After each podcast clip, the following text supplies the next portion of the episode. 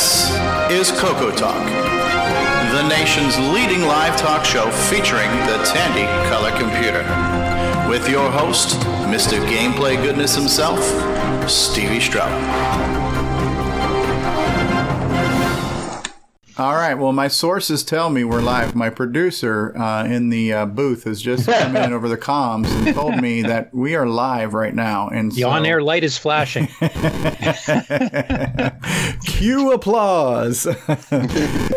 Welcome everybody to another exciting episode of Coco Talk, the nation, the nation, the nation's leading live talk show about the Tandy color computer, and um, I think this is number 17.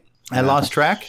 believe so, yeah. And the uh, the main focus of today's episode is what you're seeing right here on the screen, which we'll be talking about today. But it's Rick Adams' bomb threat, and we have Rick Adams here with us. How are you today, Rick?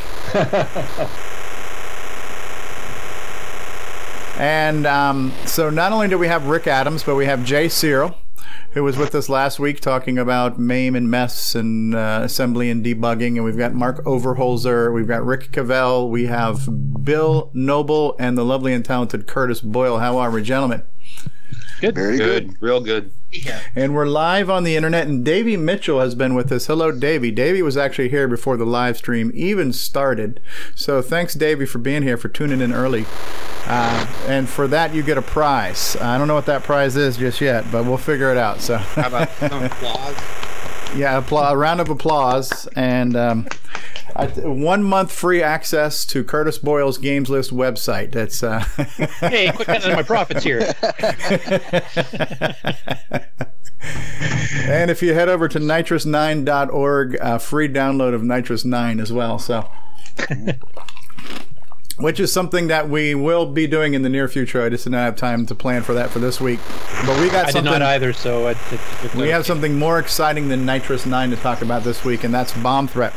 But before we get into Bomb Threat, um, why don't we start our little segment of how was your week this week and what's new and exciting and uh, all that good stuff. Anybody want to kick that off? To quote Mel Brooks, it's like work, work, work, work, work, work, work. That's all I've been doing. right. I can relate. I'm still recovering from killing my laptop. Okay. Okay. Richard. I ordered uh, Richard uh, here. Memory for my new laptop today to make up okay. for the fact that it only has four gig. Nice. Nice. Should be able to compile a program or two with that 16 gigs, huh? Oh yeah. Although all my color computer development now is done on the Raspberry Pi, so, so. that is it. So explain that. What what is it that you're doing to actually develop on the Raspberry Pi? Well, they have a cross assembler, and they have uh, you know I have a make file, and you know it's just a development environment, and that's what I use to uh, build the new version of Bomb Threat that I gave you today. Okay. So that's all done with MAME then, I'm guessing, on the Pi? Uh, yeah. Oh, yeah. It's hey Richard. It's not on the Skype channel. You just need to call me directly if you want to be on the call. Um, yeah, no, that's cool. I'd like maybe uh, maybe sometime for a future segment you could show us what that looks like. What the uh, you know how do you actually do it? I can't I can't quite grasp it yet yet because I can't I can't really see it right now. Okay, mm-hmm. so now now somebody's saying MAME is a little loud. So here's what I'm going to do. I'm going to. I would just mute it until until you're ready to show it. Well, because it is drowning out the voices sometimes. Uh-huh. It goes in waves. Okay. So right now, bomb threat is muted. Okay. And it's less Richard, threatening now. Richard Lorbieski has now joined us. Hey, Richard, how are you? Um, yes, I'd like to see that sometime. Um, maybe on, for a future segment, you could show us what that looks like. Um, well, unfortunately, you can't really Skype from a, from a Raspberry Pi, so I'm not exactly sure how I would do that. Okay. Okay. Linux when works. Maybe point a camera. So, are you running something like LW Tools on the Raspberry Pi? Yes. Okay. So you're running so LW it's, it's kind of similar to what we looked at last week, then I guess the basic, although in Linux, obviously. Mm-hmm. Okay. And are you doing it through a GUI, or are you doing more like uh, shell scripting type command stuff? It's all yeah, it's all command line. Okay. Okay. Well, that is interesting. And my that, that's my tech my text editor is good old vi on Unix. Okay. Which what? no Emacs? Ancient. nope, no Emacs. It's, it's ancient and it's that's it's the uh, Linux battle, right? vi and Emacs. Yep. At least you're not Amazing using Edlin. about. Edlin. I remember Edlin back in the days of DOS. Edwin, yes. Uh, Mark, you put up a picture in our Skype group of some doodaddies you ordered online. Yeah, those were the ones that um, that um, um, what's his name? Um, Steve Bjork? Yeah, Steve Bjork mentioned. Okay. And these are the things that are like basically they can play a WAV file or a, a MIDI file or something like that. MP3 player. MP3 player. Yeah, that can be controlled by an Arduino or a Raspberry Pi or anything. That's cool. That's cool. For a Coco? Uh, I I noticed that too. Richard, who joined us, you put something in the Facebook group recently. You're working on some Coco restoration stuff. You got some Coco 2s you picked up that you're modding and tweaking and stuff. Oh yeah, yeah. I'm I'm still working on those. I'm just uh, I got I finally got all the capacitors in, and so I'm just uh, working those and then uh, cleaning up the cases, and uh, Neat. gonna sell those on eBay. Are you coming to Tandy Assembly by any chance? Uh, yes, I am. Okay, very cool. Are you are you listed as an exhibitor in there? Uh, yes, I am. I will be There- an exhibitor, and I will probably also be a sponsor. Okay, very cool, very cool. Yeah, so uh, my Coco 3 just died on me today. The one I have been using is my Neil Blanchard special. Um, I'm going to see what I can do to troubleshoot it in my spare time. Um, but yeah, so I might have to end up bringing one or more Cocos to Tandy Assembly to even get them fixed before I can even show off what I want to show off. So that'll be interesting. Um, so yeah, that was my highlight of today was try- I wanted to demonstrate bomb threat on a real color computer and I was going to do it on a Coco 3 and uh, in the process of messing around my Coco 3 just died on me. So uh, good times. But so I will share with you guys um, something that's new for me, and I put up some pictures of this on Facebook. But we got this last week. This is a kit that's called the Piper Computer Kit, and it's based it's based on a Raspberry Pi 3, which we now technically have. And part of it is you have to build it inside the box. You have to build the box itself. It's got a seven inch screen, all kinds of stuff. Um, when you look at it on the back, you can see these were all the wooden parts we had to use to build the case. Um, the screen was kind of pre-assembled, but it still had to be built. Blueprints, all kinds of leads and stuff. Um, when, when all is said and done, what you end up with is a wooden box that looks like this, which is very cool, right? It's even got like this engraved um, kind of plexiglass lid on it, right?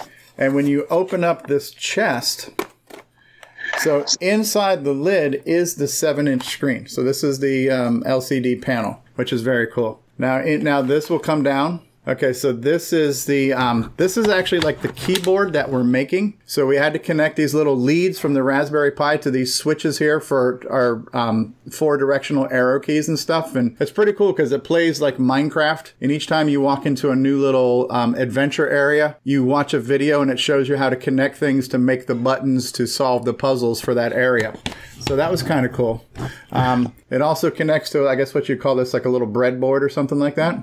And on on Yeah. here is a- right now there's a little switch and there was a speaker. There was another one we put in which was a little LED light. So like one of our little adventures was like you were treasure hunting, and as you're moving around the game, the light would start to flash faster before you got to the treasure. So um, there's like you know it's kind of cool that you're playing a game and um, learning a little about a little bit of electronics at the same time. You know. And so, that's cool. So the hardest part was really building the wooden case. It took us about two hours to put this thing together. Me and me and my daughter Megan built this case, and and it's pretty cool, man. It's a really neat little system, and then the whole thing closes up. So. Um, so this was our little Sunday afternoon project, and it ended up being to like almost all. It took us about two hours to build it, and then we spent probably another hour and a half playing Minecraft and working on building our keyboard. We literally had to build our keyboard one key at a time and stuff like that. So, um, kind of cool. Yeah. What's the uh, price on it? Uh, well, uh, I've seen them varying in price anywhere between like 150 to 300, sometimes $400. I think it depends on the seller for that.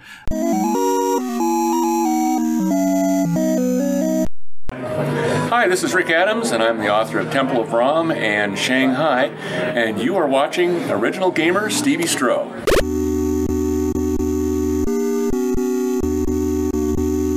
Yeah, Dan Loyal. So, and it's kind of interesting because Dan is somebody who saw um, us posting about um, Ron Klein's Raspberry Pi project. And so he kind of reached out to me via email saying, Hey, how do I get a hold of Ron Klein? I'm trying to make a CocoPi 3. And they got together. I didn't do much, but then he later on, he just kind of sent this to me. He goes, Hey, your daughter likes Minecraft. You guys do cool stuff. Have fun with this. And so that was kind of cool that he sent it to us.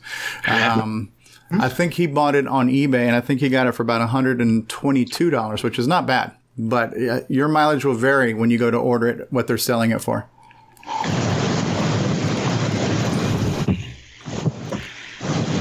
Uh, so that's that was my highlight of my last weekend, and then uh, what what else happened this week? I guess the other milestone for me would be I reached uh, eighteen hundred subscribers on YouTube, so that's kind of a cool little uh, milestone. Yeah, yeah, excellent, excellent. So th- thanks everybody who's subscribed there. Definitely appreciate that. Did I close my stupid browser now? I, dude, I have such a hard time remembering what's uh, what's going on here. All right, we're back. We're back. All right, so that that's that was my week. Anybody else got any uh, thing cool that they want to talk about before we jump in? Bill, uh, you've been working with Roger on the uh, Cyclone. He's added some new features the last week or two, hasn't he? Yeah, actually, uh, uh, I was working with Roger earlier this week, and we actually fine tuned the AY sound chip on the Coco on the chip, and we actually got it playing YM files now. Yay! Very cool. He was doing a map processor too. He's been working on. I've seen some fractal. Yes, that is actually one awesome piece of hardware there. Like it will actually do any math calculation within one CPU cycle. Oh wow, that would help. Some of the other ones take quite a while. Like even six through nine, like a hardware divide, can take like thirty cycles. Yeah. That's cool.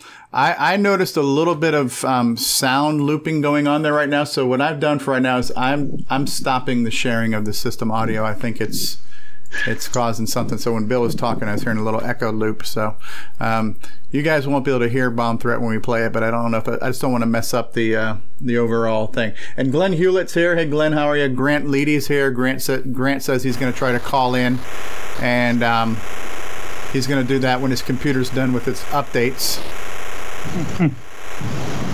yes, Windows updates have been an interesting thing going on lately too. Uh, cool. So yeah, so you know when you when you guys do these FPGA things, I I know enough to be dangerous when it comes to this stuff, but basically the FPGA is like a piece of hardware that it's kind of like a a molding clay where you can make this hardware do whatever it is you want it to do by just programming it to do stuff? Yeah, basically it's programmable hardware. Programmable hardware. Yeah, it's hard to imagine, you know? Like when you have these things like these Raspberry Pis and all these microcontrollers and stuff, it's just hard to imagine that there's this hardware thing that can be made to do whatever you want it to do with software. It is pretty cool. Interesting times that we live in. Yeah.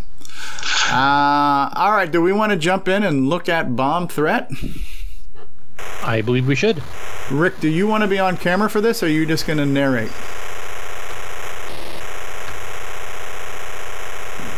Are you muted, Rick? Uh, now I'm not. Uh, I couldn't hear anything that he was saying, so I'm guessing that he said, "Rick, you should tell them what's going on." Right? Well, I was asking you. I, I, I was. I said we should probably now start to talk about bomb threat, and what I was wanting to know was, did you want to be on camera um, to talk about it, or did you just want to narrate it? Rick, you're not hearing Steve. I'm getting this message from the booth here. It appears we're having some uh, technical difficulties with the satellite uplink. Uh,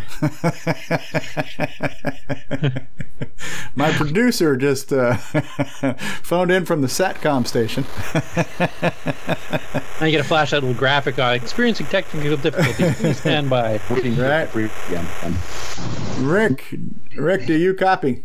Oh, here, you're sort of back. Yes, I'm here. All right. Is it by any chance you might be having some bandwidth issues, Rich, or maybe I don't know? And is it possible? I don't. Do we have too many people on the call? I don't think we got that many on this call. We've had. No, I think everybody else is hearing things too. Rick, you don't have a Windows update or something running in the background on your network, do you?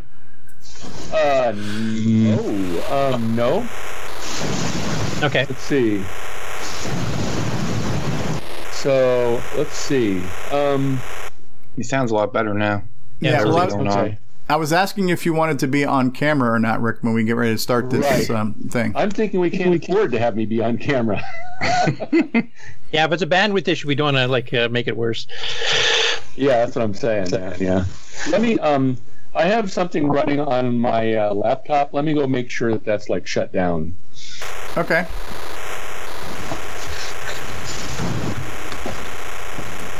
So while we're doing that, let's run a bumper here from the Coco community. I'm Evan Wright, author of Flooded for the Color Computer, and you're listening to Original Gamer Steve Stroh.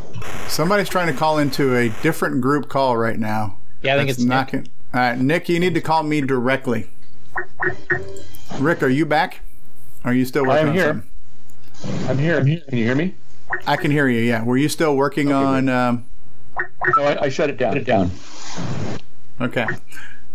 All right. So how about everybody who's not Rick Adams right now, mute your camera and microphone, and let's try to um, just focus our bandwidth on Rick for right now. And Oh, then just feel so just un- un- unmute when you have a question. Let's try to keep the sound um, down to a minimum. All right, Rick. So uh, can you hear me? Okay. I can hear you. All right. So I'm also not going to try to um, share the audio, but right now we are looking at the title screen to Bomb Threat, and you were kind enough to customize it for today to say the Coco Talk version, since we are Right. um, doing the technically the world premiere of the fairly finished version of this. Correct? All right. So The, on the, the shoot on- the developer and ship the product version. Yes. Okay, so uh, on that third-rate introduction, I give you, ladies and gentlemen, Rick Adams, and I'll let you take it from here, Rick. Well, everybody's heard the story, I think, pretty much. I'll try to give you the, you know, the, the 50,000 foot view uh, version. Uh, back in obviously 1984, I tried to market this to Tandy, and uh, they sort of nibbled at, at it for a bit, but uh, they eventually decided, no, we don't want to buy that game. So I tried to shop it around to some other places, and they didn't seem to want it either. So it just sort of languished in my basement uh, for many, many long, long years. And uh, so my my kids loved playing the game when they were kids, and they called it the tractor game because that little blue thing running around. They called it the tractor. It's actually a forklift. And so they were talking about it one day, and uh, and they said, you know, uh, Dad can't find it. And you know, I, I had gone down to the basement many times and tried to look for. I knew right where the uh, uh, the floppies were that had the game on it, and they weren't there. And I can't find it. I've gone down there many times, and I've turned the house upside down, and they're simply gone. So they said, yes, but uh, remember, he used to go to school on show and tell day, and he'd show the class, you know, here's my games that I'm working on, and he did a. Whoops. Are we still here? Yeah, we're still here. Okay, my my uh, screen just totally glitched weird. weird. Yeah, I, anyway, I made a few changes because your sound was breaking up really bad. Just trying to see if I could change a few things on my end. Sure. Um, so uh, uh, there was a VCR tape of him playing the game, and that's the only thing from the original game. Uh, so I put that on YouTube, and a number of people were talking about it. And I went to CocoFest, and people started teaching me how to, uh, you know, how do you do a, uh, a, computer development environment these days? It's a little different than you know using an EDTASM uh, plus cartridge. Uh, and so I decided to start programming the game from scratch and sort of used the gameplay video that was on YouTube as a guide and came up with the game, you know, just out of nothing. So, and you know, just as much as I could remember. So that's the story. So I'm pretty much done. Uh, there's a few things I want to do uh, beyond this. Like I want to do like a Coco 3 version uh, that doesn't use composite and artifact colors. I want to get away from the uh, artifact colors because you don't really have to do that these days. Uh, but other than that, it's been pretty much how it was. And so I'm done. There you go. There you go. Now, I think one of the last things you'd also put a message out on Facebook for was enlisting some assistance to change one of the sound effects. And have you made any progress with that? Absolutely done. So Okay. I gave up and, you know, I put the original, you know, I've got like a little uh, uh, chime sound that I got from when I did Shanghai. Okay. Uh, we were able to read, I was able to find the discs for Shanghai and brought those into uh, CocoFest. Uh, and so we read those and got those into zip files and stuff so that people could look over the, the actual source. And uh, so I stole a, a, a sound routine out of that and used that for the sound rather than the original sound. Okay. And, and, and it is possible that that might change before the final final release, but if not, It that's, is, it, yeah, exactly. That I think and- I think Erik Gavriluk was actually giving you some suggestions on algorithmically what he thought it would be, but not actual code. Right. But I couldn't really run with that because I didn't really understand what he was saying enough to, to really get it. So I sort of got it, but not enough to write code from. right. And so your suggestion today too was that I'm going to play this game with a Black Beauty joystick for maximum Coco um, ability here. Sadomasochism, that's what that is. the Black Beauty joystick. So we'll go ahead and I'll start playing it. And that for me, I just want to say this is again, this is kind of like a uh, you know, pinch me is this real type situation because you know this there's a lot of history to how this thing has come full circle where you know you were one of our first coco um, developers that we interviewed and so you were the first big interview for our channel. We talked about this on that interview you had mentioned that you had created this and you lost it. And at that time we didn't even have the video of it. So it was just like wow wouldn't that be cool if we could somehow find it you know? And then we heard in your keynote how you kept looking for the floppies in your basement. You didn't find the floppies. And so those are somewhere near the ark of the covenant we have to assume. And um, and then and then I think it was we we started this in Coco Talk, where the conversations that were happening offline kind of fed into, like you mentioned, where they were showing you how to um, get a modern development environment going. So I think Coco Talk is part of the reasons why this got started again, or, or you know, at least we'll put some fuel on that fire. And and so we went we went from you being our first big celebrity interview to talking about this on Coco Talk to now debuting it on Coco Talk. So it's a big 360 degree circle here that's taken place. And for me, it's still like, I, I can't believe I'm talking to the people I, I, I played the games of, you know, back in the day, and now we're seeing new games all the time. So it's this is a big pinch me moment for me. So um, this is thrilling to be able to do this. And so now we're going to start the game right now. Um, we need to go over here. I need to click on this, and I'm going to press one for one player. And here we go. So we start off in this big playing field here, and the white boxes are the cargo that we have to protect, right? Oh, and see that one just blew up and it blew Yes. me up. Boo. Okay, uh, Karen is calling. All right. No points for that. No, points, points for, for you. you. No points for you. I I'm trying to add Karen to the group Skype call right now. I don't know if it went if it went through or not. Okay. Now, one of the things that I realize is that at some point in time, I'll be smart enough where I can figure out a strategy.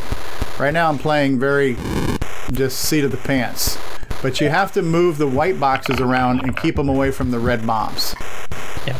Actually, the thing I think the core thing here is you have to watch the fuses on the bombs to see which one's going to go off next. Ah, yes, because there is there is an animation. There's kind of a countdown animation as they're starting to Yeah, because then you know which ones are going to blow up next, and those are the boxes you should concentrate on first. Right. So this one So here then is every time the up. color yeah. on the screen flashes, that's uh, bomb blowing up, right? Yeah. Yeah. Okay. Okay. There's one bomb left, and so it, it's kind of cool the mechanics here too, where we can push a stack of things. Um, you can't pull a stack though, right? When you go to pull, you can only pull one. Which kind of makes sense. It's kind of hard to pull a stack of anything if they're not connected. So it's like the physics are there. Yeah, and um, trying to do this with the Black Beauty, yes, is an exercise in challenge, we should say. Okay. That's difficulty level expert. Yes. All right. So we're gonna move these red bombs out of the way. Nice. You can move the bombs also. I didn't realize that. Okay. And Rick, I assume the game gets the fuses go faster and faster, or more bombs are going to go off simultaneously as you progress. Okay. No. Oh, because I got close to it and I died. Hey, have you got your Coco 3 yet? Hi, this is Rick Adams, author of Temple of Rom and Shanghai, and you've tuned into Coco Talk, the nation's leading live talk show featuring the Tandy color computer. Hey guys, Stevie Stroh here. And if you're a fan of vintage computing and retro gaming, you're going to love our retro swag shop at 8bit256.com, featuring hand-drawn custom designs and pixel art by Instagram artist Joel M. Adams. We've got the brand new official Coco Talk t-shirt, I'm a Coconut t-shirt, and all kinds of other cool video game and arcade related artwork. Check out 8bit256.com for all your retro swag needs today.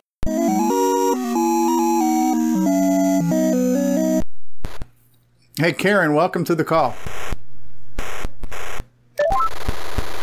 Did Nick Nick make it on the call? He was trying to get on too. I don't know if Nick called me directly. I didn't see that call. Okay, that's going to be a problem. Okay, I'm there. back. Oh, Rick was gone. Now Rick is back. Welcome back, Rick. It's trying to manage the game and 400 people on a Skype call at once here. So now, Rick, do the symbols on the boxes do that? Do they have any significance, or are they just symbols?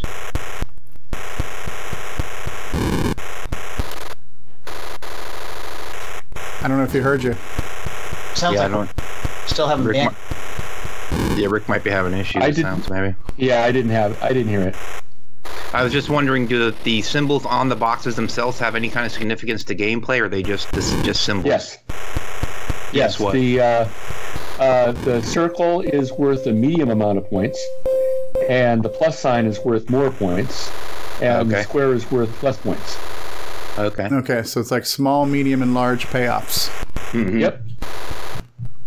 And that appeals to the greed of the player that you're going to try to protect your your plus. Right. Protect, Oh, yeah, I- I am not- higher. Yeah. Yeah, I'm not able to process that much either. I'm just like trying to move crap out of the way. Well, I'm able to watch it as you're playing, so it's a little Yeah. bit easier to try to pick out what's going on. Yeah, we can live critique Steve and his idiot decisions here, which box he's trying to save. So Hey, let's And leave my what- career. Let's leave my career out of this.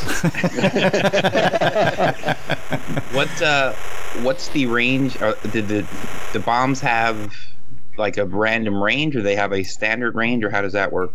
Uh, I think up, down, left, right, uh, they uh, will blow up the square that they occupy and two other squares. And then on the diagonals, I think it's one away. Okay. so you kind of tried to do a circular explosion type thing. Kinda, yeah. okay, that bomb there looks like he's going down. Yeah, Going you down. Ooh, You want to stay away from him. Yeah, get out of the Yeah. way. There you go. let's see if I can do this. Look at that, pro skills right there. Before the bomb blew, I saved the whole stack. Ah, crap. There we go. So Get Rick, how, how pleased are you with the result of the game compared to your what the original was like? Like aside from the one sound routine, is it pretty well dead on what you were expecting? Well, there are lots of subtle little differences, all having to do with tuning. You know, it's like uh, how many boxes are there? How many bombs are there? Uh, how fast do uh, the bombs uh, fuses tick down? Uh, how often do they light? Uh, and all kinds of little things like that. Those little details, I'm sure, are not the same. They're close. Uh, they might, some of them might actually be better in this version than the original version. I don't know. And as the levels go up, you know, you have more bombs. They go off more often. Uh, there are. Uh, I don't think I've seen it happen, but there's supposed to be bombs that show up like in the boxes. Uh, you'll have a surprise bomb. You'll you'll be toting a box around, and all of a sudden it'll turn into a bomb. I've I seen think, that. Oh well. Yeah. Oh, you Yeah, I've have had- seen that. Good. I've had boxes turn into bombs. Yeah. Okay. So you know, so uh, how many of those do that? What is the frequency of that? All kinds of little. Yeah, we're you're, break, you're kind of coming and going uh, audi- audibly, Rick. I hear Curtis's keyboard just fine though. You're welcome.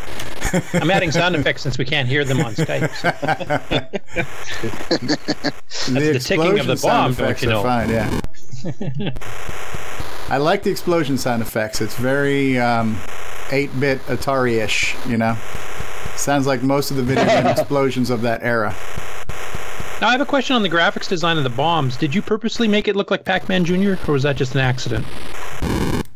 Uh, I have never seen Pac-Man Jr. in my life, so I would have to say Because it kind of looks like a Pac-Man sideways Pac-Man with a smiling face with a little top hat, which is kind of what the Pac-Man Jr. Yeah, I was kind of looks thinking the same Yeah. thing actually. So it's supposed to be like a black, like sphere with the little curly Q bomb sticking out the, the top. And then I guess the part that looks like a It mouth is just supposed to be like a shine on the side of Yeah. it or something. Okay. Exactly. And that looked a little better in the original than it does in this. So that's that's one thing I didn't get quite as well.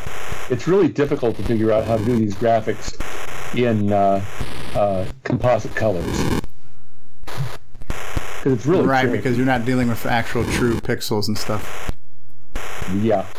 Yeah, and you're dealing with like vertical pixels and like up to three or four pixels horizontally subtly changes the shades and Exactly. So was this originally designed for the Coco 3 then, or what was the original design? For the Coco one, for the Coco one and two, Okay. The Coco three hadn't been invented yet. Well, actually, it had, but they hadn't told me about it. So then, unless I'm, and my knowledge on this is, is still growing, but I thought that I thought that composite artifacting was something that was on both those machines, right? Oh, it is. But with the Coco 3, uh, you don't the composite artifact Ah, blown up. because the and the or the, the original Ah, thank you. My children just handed me cinnamon rolls. That's awesome. you're going to share with the rest of us, right? Yes, everybody. Take You, a da- digital, you upload those? take a digital sniff of these there. So yeah. Can, can, can you Um, put it up on the Food FTP site? I guess what FTP stands for. Food Transfer Protocol. Food transfer protocol. Yeah. Eh, Here's what I want to try to do. I'm going to try to do a two-player version here, and see now we can see two different scoreboards here too. You can Okay. play by yourself, two people. Yeah. One for each of my personalities. Well, Drencor's not Oh, so here, they're we not okay. I thought they were gonna be on the screen at the same time, but they're not. It's, it's like the old school game where you do one at a time. Okay, I got don't- it. Yeah, take turns. Yeah, since David Ladd, aka Paco Atakte, aka Drencor, is not here, I'll the role of m- multiple personalities today will be played by me. So. I haven't tried it on two players. Do you complete a level, then it's the other player's turn, or does one player play until they die? Yes. Oh, one player plays until he dies. I think. Okay, that was pretty typical. Okay. He's, oh crap! See that one just turned into a bomb, Yep. Yep. and he's been rescued. I added that feature while I was on my vacation. I was I was sitting in a hotel in Wyoming. Nice. Now, was that original feature as well? Uh, yes. Okay. And, and to be honest, what else are you going to do in Wyoming? Yeah. Why were you vacationing in Wyoming? uh, well, long story actually. Uh, we we flew to Oregon, where my mom is, and she also had in storage uh, my wife's family's china.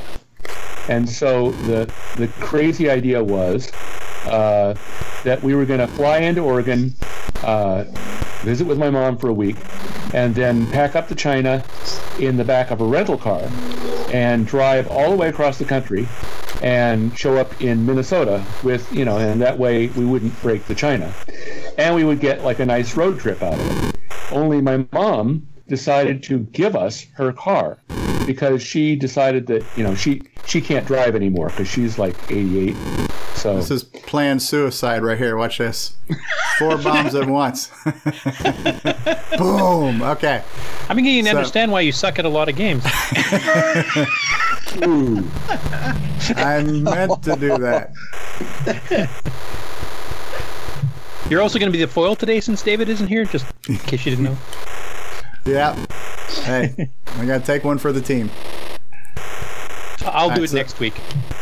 Yeah. So this is me. Oh, that one's going to blow. I just can't do it, Captain. I don't have the better.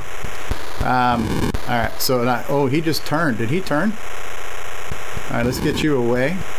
His wick is not blowing up there yet. Okay, get me away now. Okay, so this is me testing player two right now. So as soon as these bombs blow up, I should get some points on the board for player two. So I want to just test the two players here. Mhm. There and we you go. may find bugs. There we go. Oh, player two's got more points already. my other my other personality is much better. Does player two play on the same screen, or do they get their own screen? It's their own Same screen. screen. Well, what do you mean Oh, by sorry, screen? yeah. It's a it's a different it's a different warehouse full of, of uh, boxes though. So then, Identical warehouse, though, right? Yes. Identical warehouse, but a different random arrangement of cargo, right? Right.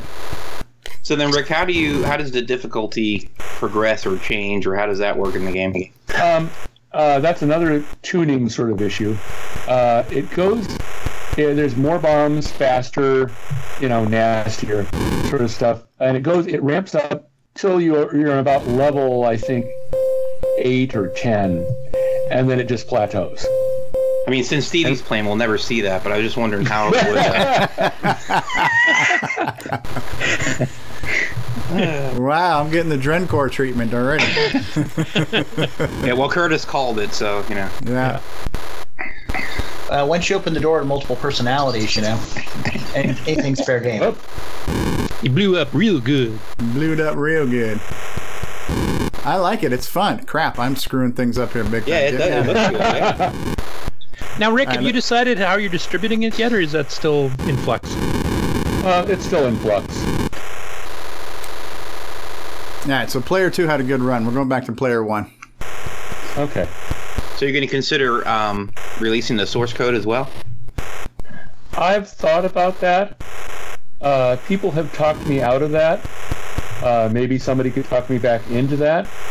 I mean, it's it's sort of a balance between uh, making money and having fun. Right. You know. Well, I always, I So- always thought. Sorry, go ahead. yeah, it's for for maximum money. You would just lock it away and you put it in copy protection and all this crap, you know. And then for maximum fun, you know, I just put the source code right out there today. You know, that would be maximum fun for me. Well, my my So it's thought on it was my thought on it was you know you release it or you uh, sell it for a you know a time period whatever seems reasonable and then release it after that. But I, I don't know. I just thought it would be a good as a you know a community thing if more of this source code got released so that people can learn from it. I guess is what my my thought Right. was. So And there are certain people that I have given the source code to.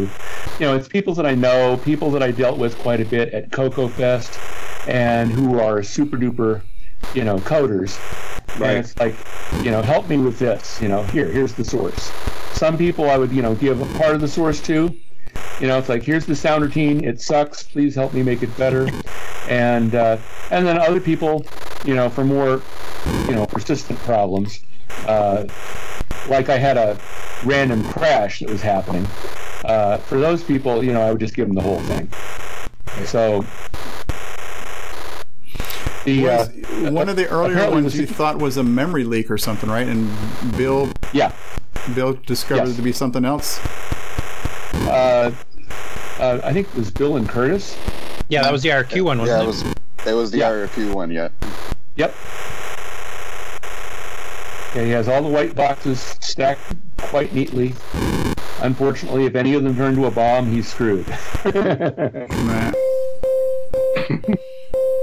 So yeah, if you if you really wanted to, you could get creative and make all kinds of patterns here too with your uh, your box manipulation. Hey, John Linville's here.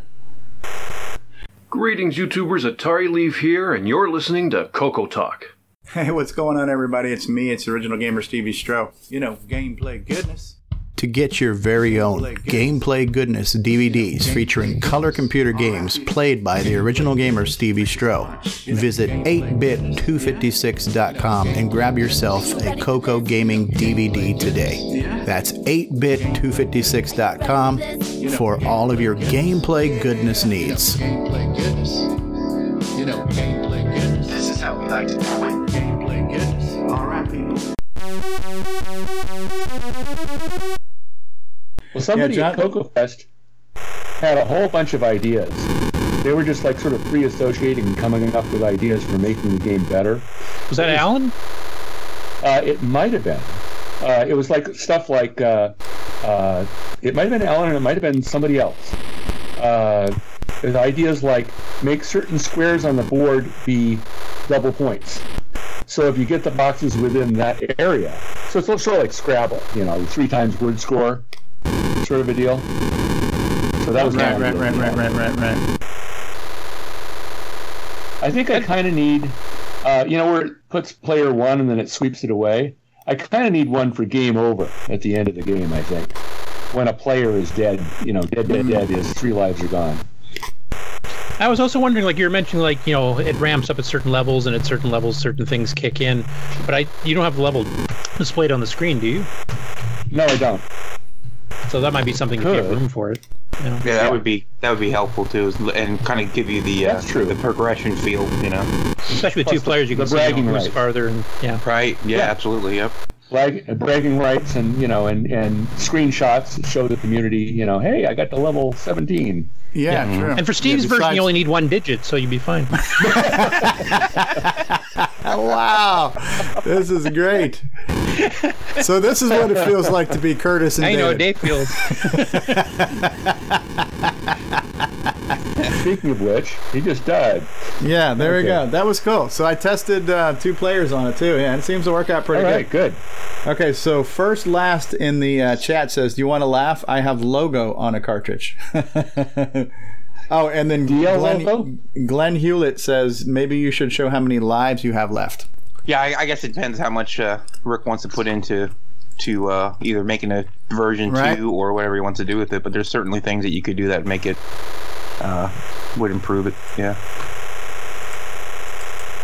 Right. So that so that gets into you know, like you say, like Rick said before, it's time to um, to release the product. You know, if, if this is how it was when it was originally developed, you know, you feature creep can set in and wish lists can set in, and everybody, you know, I I, I had a couple of questions and suggestions too, but I also understand. Um, you know what? It's it's his baby, and he, he wants to do it how he wants to do it too. So, um, And his original goal was to recreate the original game. So I mean, this recreate the would be a version game, one right. where you know this is the way it was back in 1984, and then you could do a version two where you can start adding some extra suggestions and you know some other improvements on gameplay from testing. Because I mean, that's what he would have done if he probably had been with Tandy. If they'd made suggestions, he would have added those too. Mhm.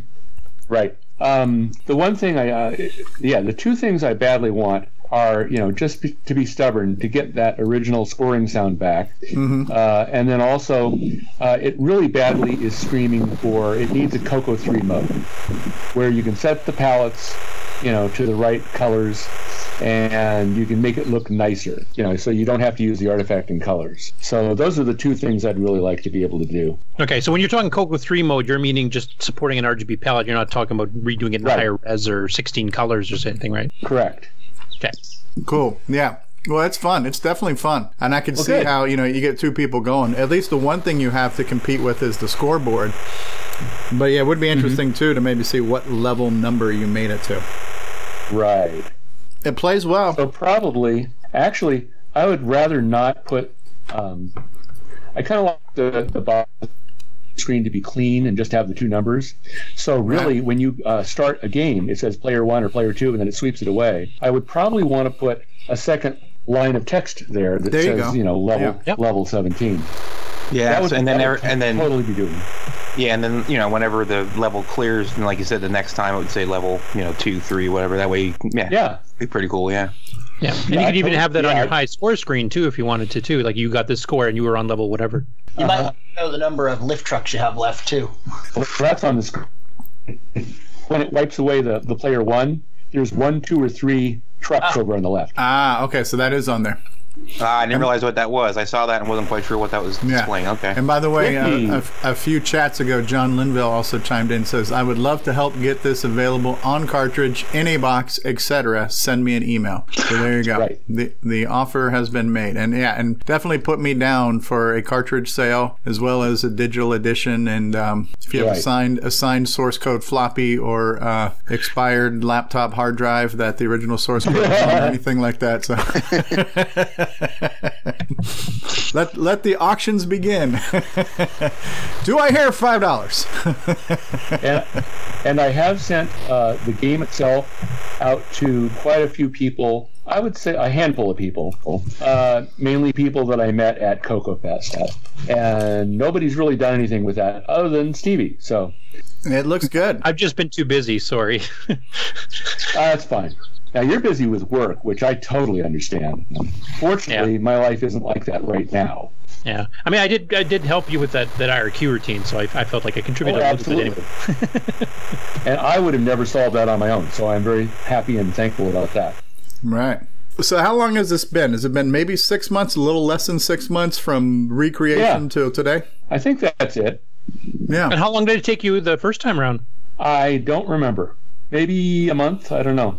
Hey, Steve, it looks like some people are asking what the name of the game is. Bomb Threat. Oh, there I see Yeah, you did I put it put up. that in Okay. there. Yeah, yeah. Yeah. Bosco, Bosco just chimed in saying, "Always great to see new games." Said, no doubt, no doubt. Um, what's the RAM requirement? on slash old games. Yeah. Will this will this work on a 4K Coco or what's the? Um, Well, the program itself is a little more than 4K. okay, so at Um, least a 16K Coco. Yeah. And the high res mode would Yeah. require 16K too. So Yeah. Uh, it's possible that, you know, it's like, uh, it's possible I could make the game smaller because, you know, it's been quite a few years since I've done uh, uh, programming uh, on a color computer.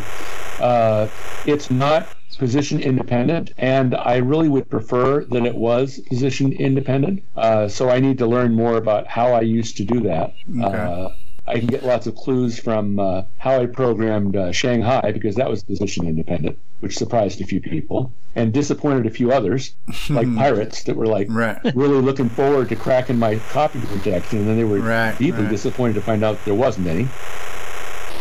Right. So a PMODE 4 screen is 6K by itself, Yeah. just a graphic screen. So there's no way it would work on the 4K machine. Right. no, That it requires 16K.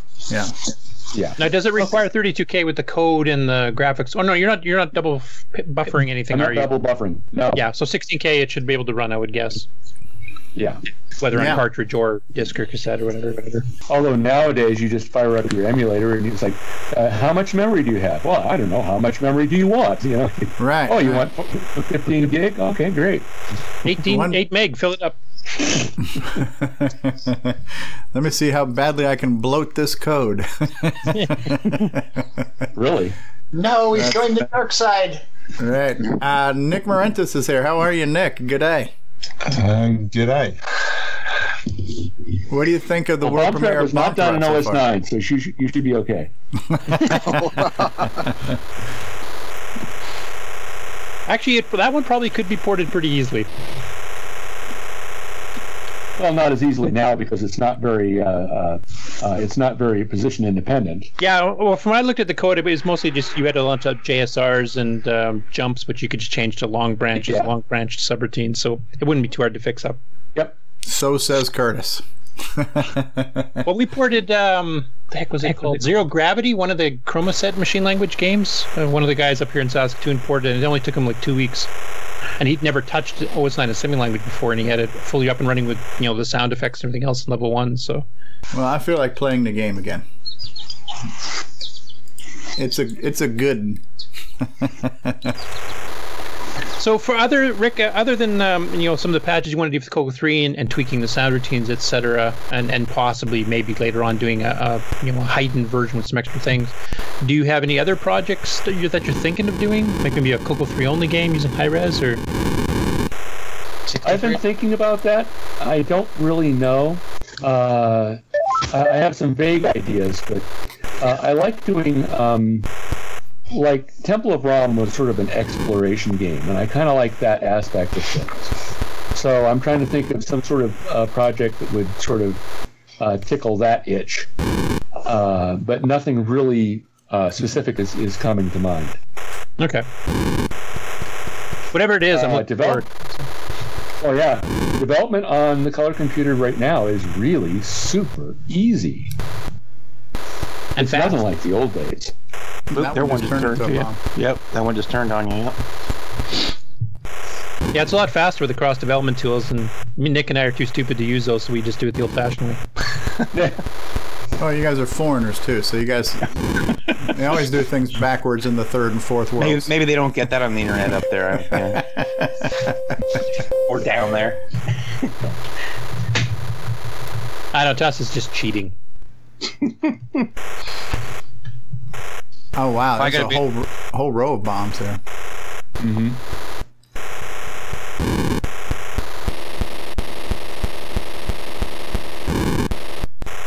And it just kind of And works that's just out that totally when, an accident. when he pushes a whole bunch of stuff, it does sound like the engine's working harder too, because the Coco's working harder, you know? Right. That actually is completely artificial.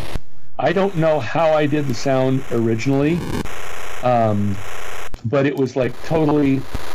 Uh, somehow I had had the sound in a loop that went slower the more uh, things you were pushing. So it just sort of automatic. When I first heard that it, it do that, I thought, oh, I got to fix that. And then I thought, well, why? You know, it's just working harder because it's pushing more boxes. Right. So it actually made sense.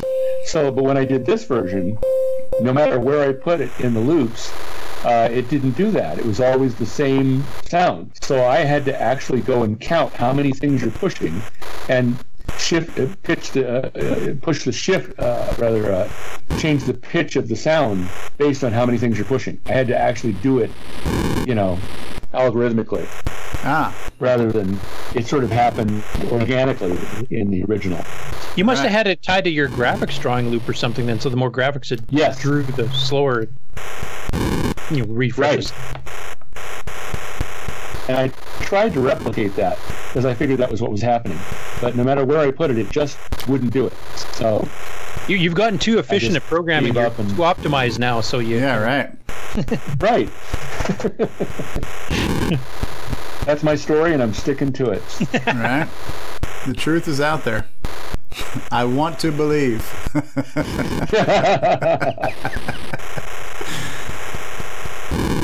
yeah, it's a fun little game. It really is. I'm disappointed Tandy did uh, not pick it up. Yeah, I'm sure. I'm sure Rick's a little disappointed too financially that it it didn't sell back in the days when. this this would all get published today. Yeah, So, you know, if I wanted maximum money, I would lock it away. So I want some sort of balance between the two. And then the additional complication is that I suck at business. You know, so, and from what I'm told, you know, if I go for maximum money, really I'm going to get, you know, uh, probably $900, something like that. Enough for a nice, you know, weekend at, uh, at Duluth. Yeah, so that would be nice. But, uh, or uh, uh, but it's not like we're talking about an order for two at like Starbucks. right. Oh, that was that was Delphi turn. Uh, Yeah, that This is a shareware thing more- never did work too well. yeah, so uh, so it's not like my uh, my chalet on the in the Swiss Alps is is at stake, you know. I just had a thought here. Uh, one way you might be able to do it w- along the source code thing is you could charge, you know, whatever your regular fee is for the game, and then maybe add five bucks if you want the source code with it. Because not everybody's going to want the source code. Not everybody's a programmer. So Right. you know, they would touch it anyway, and that way you could, you know, have the source code out to the people that want to fiddle with it right off the bat, and you make a little bit of extra money while you're at it. Right. Now, in the old days, uh, if you did that, somebody would take the source code and they would just put it on a website and it would be gone. Right. Or Now, nowadays, nowadays, you know, the the community is much smaller, and there's a lot more love. You know, uh, so that wouldn't necessarily be as true. It would still happen, right. but it wouldn't. You know, it Well, wouldn't like be completely ridiculous. It's like you said. It's you know the the amount of um, you know money you're you might make on this is not that um, dramatic that the source code getting out there would be a huge deal anyway. But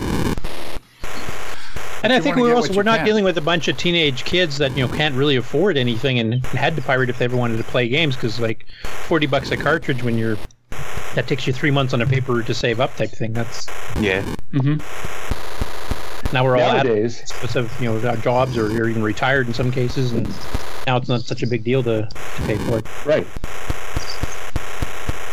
The one benefit of the retro hobby is that most of the people in it can actually afford it now. Yeah. the irony. Just make sure you charge uh, Steve uh, extra for this the the cheat pokes to get extra men, which he'll need. So Hey, everybody, this is Bill Noble, co author of NitrOS-9. You are listening to Coco Talk Live, the leading live Coco Talk show. Hey guys, original gamer Stevie Stroh here, and if you're listening to Coco Talk, chances are you're interested in the color computer. If you'd like to find out more about the color computer, then visit my Coco links page at imacoconut.com. There you will find communities, podcasts, YouTube channels, project sites, blog sites, hardware, software, buy, sell, trade, you name it. So for all things color computer, visit imacoconut.com. That's I M A coconut com and tell them the original gamer Stevie Stroh sent you. Well, he's Well, going I to need mean- a lot of them. I, I, I think I think there's a market for like a di- multiple like a, d- a digital deluxe. Because if you think about it now even when you go to buy movies you can buy just the DVD or you can buy the Blu-ray deluxe edition that comes with like extra content and deleted scenes and stuff. So people like sometimes the the idea of the value added getting something more than just the movie. Um, if somebody's a collector uh, you know I would be happy to buy the floppy version and the cartridge version and the digital version. And you know if there was like a super bundle package where you could get a lot of different ways. Uh, it would be nice if if some people consider doing something like that too for the people who do want to pay for it um, and want to because it's really like you say nobody's going to get rich here.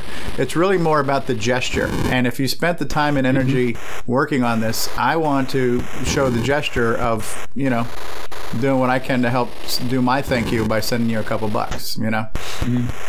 And when people talk about this game and they say, oh man, I can't wait to see this game, you know, oh, I can't wait for it to be released so I can get my hands on it and I can play it, that makes me feel really good. right right Now- right, right. so there there's uh, Now, Shanghai, I want to point out something about Shanghai, which is I've gotten all the money that I'm going to get out of Shanghai. Uh, so we read those uh, Shanghai discs, the source discs, and there's like about four or five of those that show the game in, in various stages of development. And we read off all the data off of those, and then we took the discs and we auctioned them off at CocoFest. Uh, and now I have a zip file full of all of that data, and really, I'm going to be throwing that out in the wild, you know, at fairly soon, because you know the only people that are going to be interested in that are people that just sort of, you know, are are color computer assembler programmers, and you know they would like to see what it looks like right you know, and that would be fun. So and, you know, and then it has it has some fun little things in there. Like some of the comments are kind of snarky. Like uh,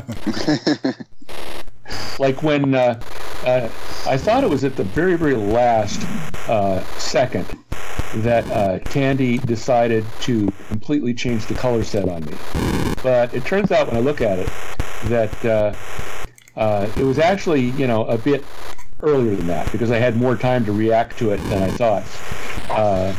Because in the in the comments of the source, you can see where I first put in the, the new color set, and a couple of comments I'm snarky about it.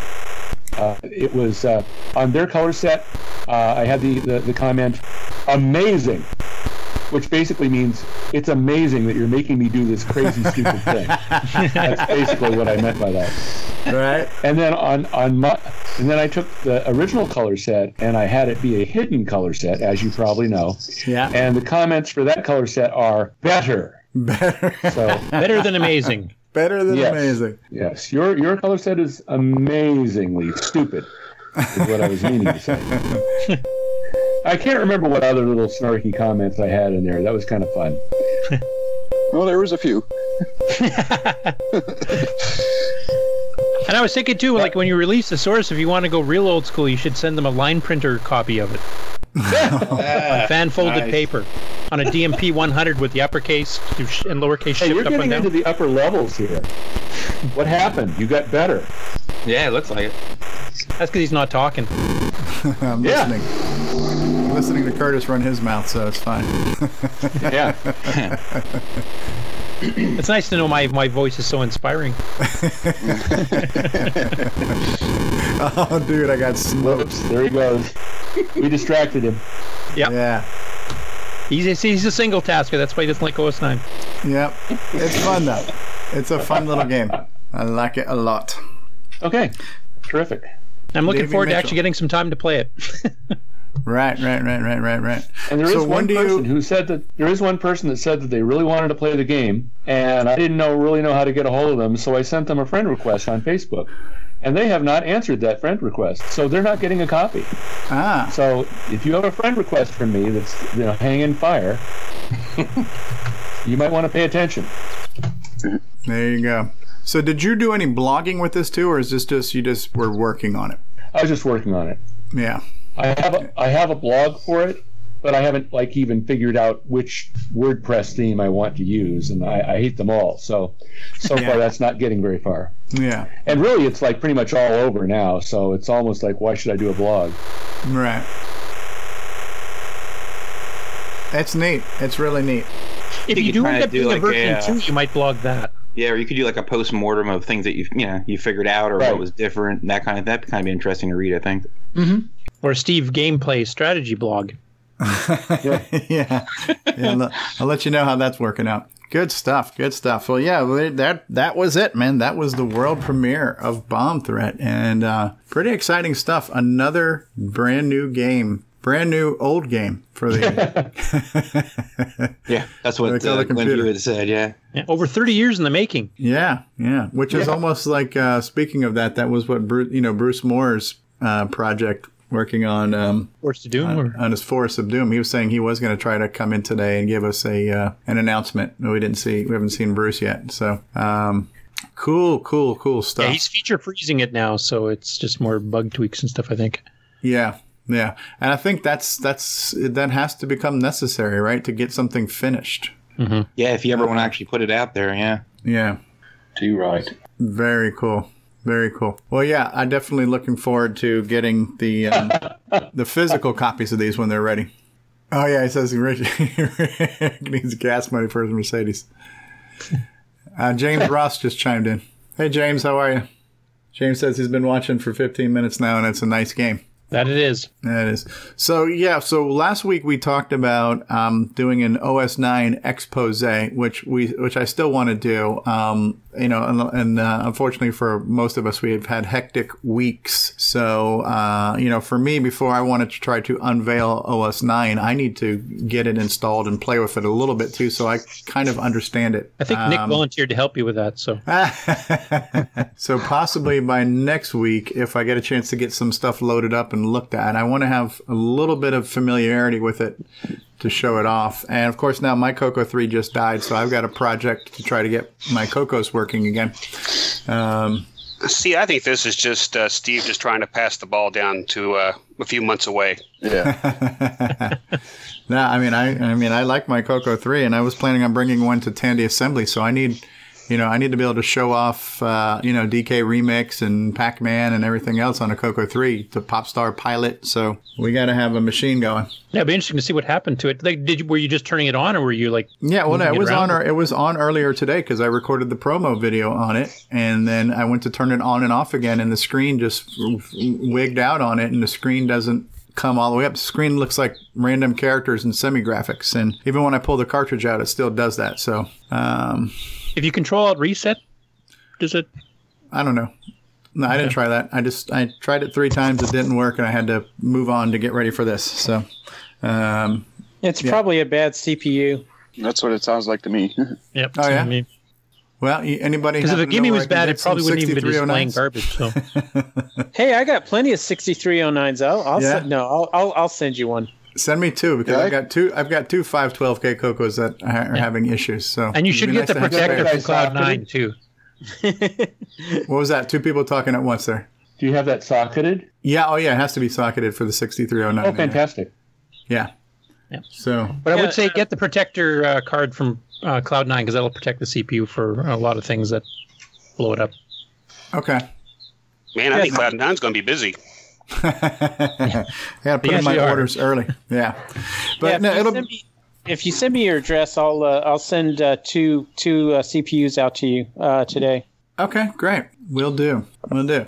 All right. Well, what else we want to talk about today, boys and girls? How about we do this? Let's take a look at Tandy Assembly, shall we? Tandy Assembly would like to thank our sponsor, Coco Talk. Coco Talk is the nation's leading live talk show about the Tandy color computer, airing live each week on YouTube, with video and audio replays available. Join Coco Talk to discuss community projects, hardware and software, interviews, reviews, demos, and tutorials. For more details about Coco Talk, visit cocotalk.live. Thank you to Coco Talk for being a Tandy Assembly sponsor. You've been hearing buzz about Tandy Assembly. All Radio Shack and Tandy computer models under one roof. It's happening October 7th and 8th in Chillicothe, Ohio. Don't miss our guest speakers, including Don French of TRS-80 fame, game designer Lance Micklus, and Scott Adams of Adventure International. Make your reservations today. Call 800 542 7919 and ask for the special room rate for Tandy Assembly. But hurry, the rates are only good through September 5th. Tandy Assembly. Some assembly is required. Hi, I'm Mike Rowan, one of the organizers of Tandy Assembly. We look forward to seeing everyone in Chillicothe, Ohio. I wanted to take a moment to talk to you about one of the great events at Tandy Assembly. That's the no minimum bid auction. First, all of the auction items are donated. All proceeds from the auction will go toward the cost of the event. The auction is a great opportunity to get some big bargains on unusual vintage computer items. It's also a great deal of fun to see people, sometimes best friends, trying to outbid each other. We certainly hope you'll join in the fun at Tandy Assembly. As I said before, all of the auction items are donated. If you have any items or duplicates in your collection that you are willing to donate to the auction, we would certainly appreciate your donations. Just bring them to Tandy Assembly or contact us through our webpage, www.tandyassembly.com. Thanks, and we look forward to a great time with everyone at Tandy Assembly. Um, let's see what the latest is from Tandy Assembly. And uh, for example, when we look at our exhibitors page now, one of the new announcements that just came out was that Ian Mavric is coming down. If you guys are not familiar with Ian Mavric, he's part of the Trash Talkers podcast. He's in Australia and he makes a lot of cool TRS-80 hardware, right? What does he make? Like floppy drive emulators and all kinds of other kits and stuff you can do. Um, I, I don't even remember them all, but he, he he's kind of like the Ed Snyder for the Model 1, 3, and 4s. So he makes all kinds of cool hardware and, and kits and stuff. And so he will be joining um, Tandy Assembly. So we are definitely starting to assemble an international audience here. That's pretty cool. Yeah, Cloud Nine's going to be there, so that's always good. Um, Randy Kindig from the from Floppy Days and Trash Talkers is going to be there, uh, and Retro Innovations. That's our friend Jim Brain. Says Coco Products. Peter Cetinski from Trash Talkers. Richard Lorbieski from San Antonio, Texas. Yeehaw! All right. Uh, Howdy, partners. the stars at night are shining bright deep in the heart of Texas. All right. Oh, so oh, we don't do that. I was just trying to find the mute button there. I didn't hit it fast enough. that's one of my favorite scenes from Pee Wee Herman's Big Adventure. So, so yeah, that's kind of cool. Tandy Assembly is shaping up. Do we have any more um, speakers discussed? And we have our three our three bigwigs speaking right now, so that's good. What is new and exciting going on in the Facebook group right now? Let's take a look at that. See if we missed anything going on in Facebook this week. Uh, okay, there we go. Bomb threat. There's Rick showing off the original YouTube video. It's probably worth watching the original YouTube video again too. So this is the original YouTube video of the original bomb threat right here. Oh yeah. Sounds are a little bit different.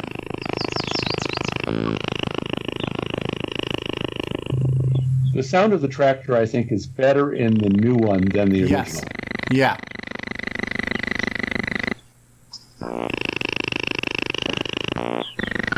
And the bombs look slightly different, but they look good.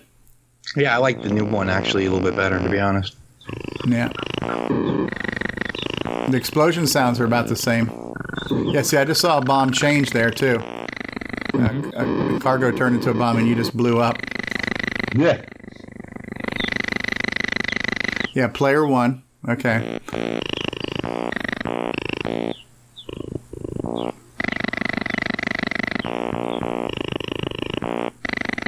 And Rick, your original version was that meant to be for cartridge? Yes.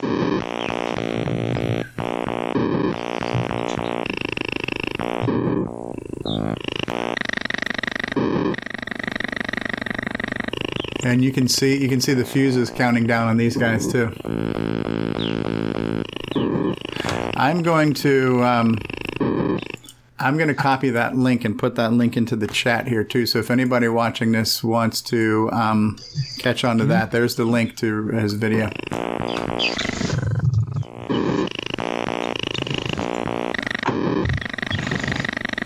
Oh, John Linville says still looking for hobbyist speakers. Well, John, I had I had offered, you know, before you even got got your stuff together, I'd be happy to do a. I've learned from Curtis that it's real easy to talk about nothing on, for on hours at end. So I'm an expert at that. oh yeah, there's there's the sound there. Pew, pew, pew. It almost sounds like a laser beam when you're scoring there. Yep. Yeah, I, I noticed a difference in the sound there. So if somebody were to write a routine that makes that sound and send it to me, what would you get? Well, nothing actually, but but I'd be really grateful. They'll get a public shout out on the show. You would uh, your name would go into source code. Right. Because some of the some of the sound routines in Shanghai were written by other people, and their names are in the source. I mean, how hard would it be to just take this recording and digitize the sound from that?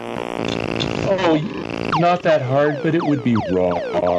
Why would it be wrong? It'd also take a lot more memory than the original routine probably took. Oh, because you had generated. You have to keep all the samples. Yeah, yeah. I think. I mean, I guess you one that could wrote do that to figure out what the waveform looks like and then try to duplicate it in software afterwards. Well, it's pretty obvious that it's a uh, it's a descending pitch. There's no attack. There's no decay, and there's no amplitude change. So it's just you know it's it should be pretty simple, but uh, I keep trying to write that routine, and it keeps not happening. Nick, any thoughts? Uh, no. Maybe I should use OS nine. Well, I mean, it, Don't get so technical, Nick. so to me, it looks like you have basically recreated the game with just minor, minor, subtle differences in some of the audio. Oh yeah. And in the gameplay, Yeah, I love this picture there's here. just no way I Carlos. could get that exactly the same. Now, John Carlos Linville's Camacho saying that if you have the Firefall cartridge, compare the high score sound to the bomb threat sound in questions, because he says that his is pretty close. Oh, okay. Well, let's take a look at that. Let's see what I can do here. Uh, cartridge, cartridge one, mount file. And if somebody writes that routine for me, well, they also get bragging rights. But Right. anybody right, that's right. anybody that's smart enough to write that routine probably has plenty to brag about already. Right, right, right, right, right, right. All right. Well, I'm having a hard time figuring out how to do that in MAME right now, so uh, I can't get Farfall Okay. going in MAME at the moment. What do you got to do to get at a cartridge going? I've got a cartridge installed. Farfall CCC is mounted here, and then is it a hard reset? Yeah, try that. If that doesn't work, you can try manually executing it too. As okay, what's what's the address to do that? Uh, exec amp ampersand HC zero zero zero How many zeros? Three. three. Yeah. There we go. He has that just on the top of his head. All right. So tell me Hey, if you tell me if you guys can see this. Uh, I'm getting there. okay. So do you see far? There we got it. Yep. So beautiful. Now let me see if I can share sound again so you guys can hear it. All right. So what sound did John say is going to be the one? High score. Uh, high score sound and bomb threat. It's a good thing that uh, Farfall starts over with score zero, otherwise Steve would never be able to hear that. I was gonna, I gonna say. All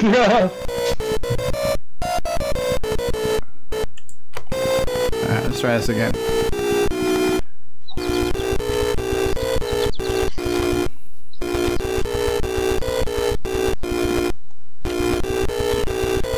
I love the music.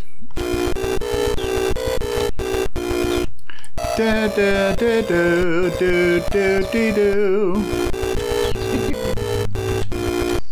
This is how we play the Farfall game. Da, da, da, da, da, do. How many points do I need to get to get a high score? You already got it. I already got it? You already, yep, you already have it. All right, let's burn, baby, burn. Uh, close. You guys hear that? Yeah. Yeah. Mine is more pure. That one's yeah. sort of modulated a bit. But it is similar in the kind of a rise and fall in the sound, huh?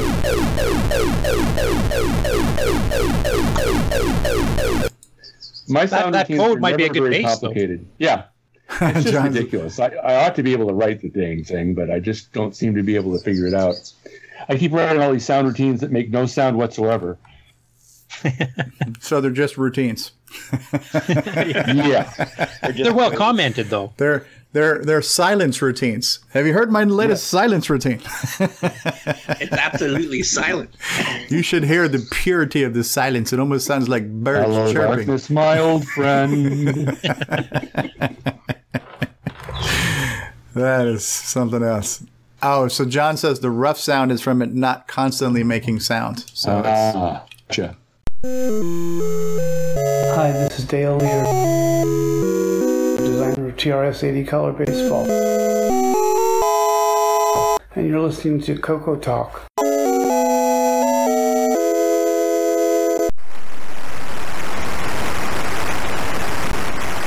Hey guys, Original Gamer Stevie Stroh here, and when you're done with Coco Talk, if you gotta have more cowbell, then head on over to my YouTube channel for your share of gameplay goodness. There you will find over 1,300 family-friendly gameplay videos. Everything from the old school to the next gen, and over 200 color computer gameplay videos, as well as interviews and replays of Coco Talk. So if you need your share of gameplay goodness, then check out the Original Gamer Stevie Stroh on YouTube at youtube.com slash OG Stevie Stroh.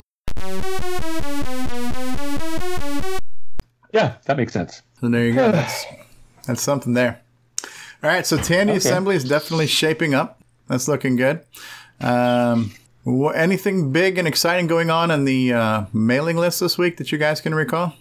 Man, it's pretty quiet this week. Oh, well, speaking of that, but we're going to save this. I don't want to steal the thunder. Well, there is. There's one topic, and I'll just says John's here. And John, if you want to call us on Skype, you just call me on Skype. Um, call me directly, and I can add you to the call. So where is it? I'm gonna I'm gonna share this, and and all we're gonna do is we're gonna throw this out there, but we're, we'll reserve comment. We'll let Mr. Linville himself comment on this. But if you recall.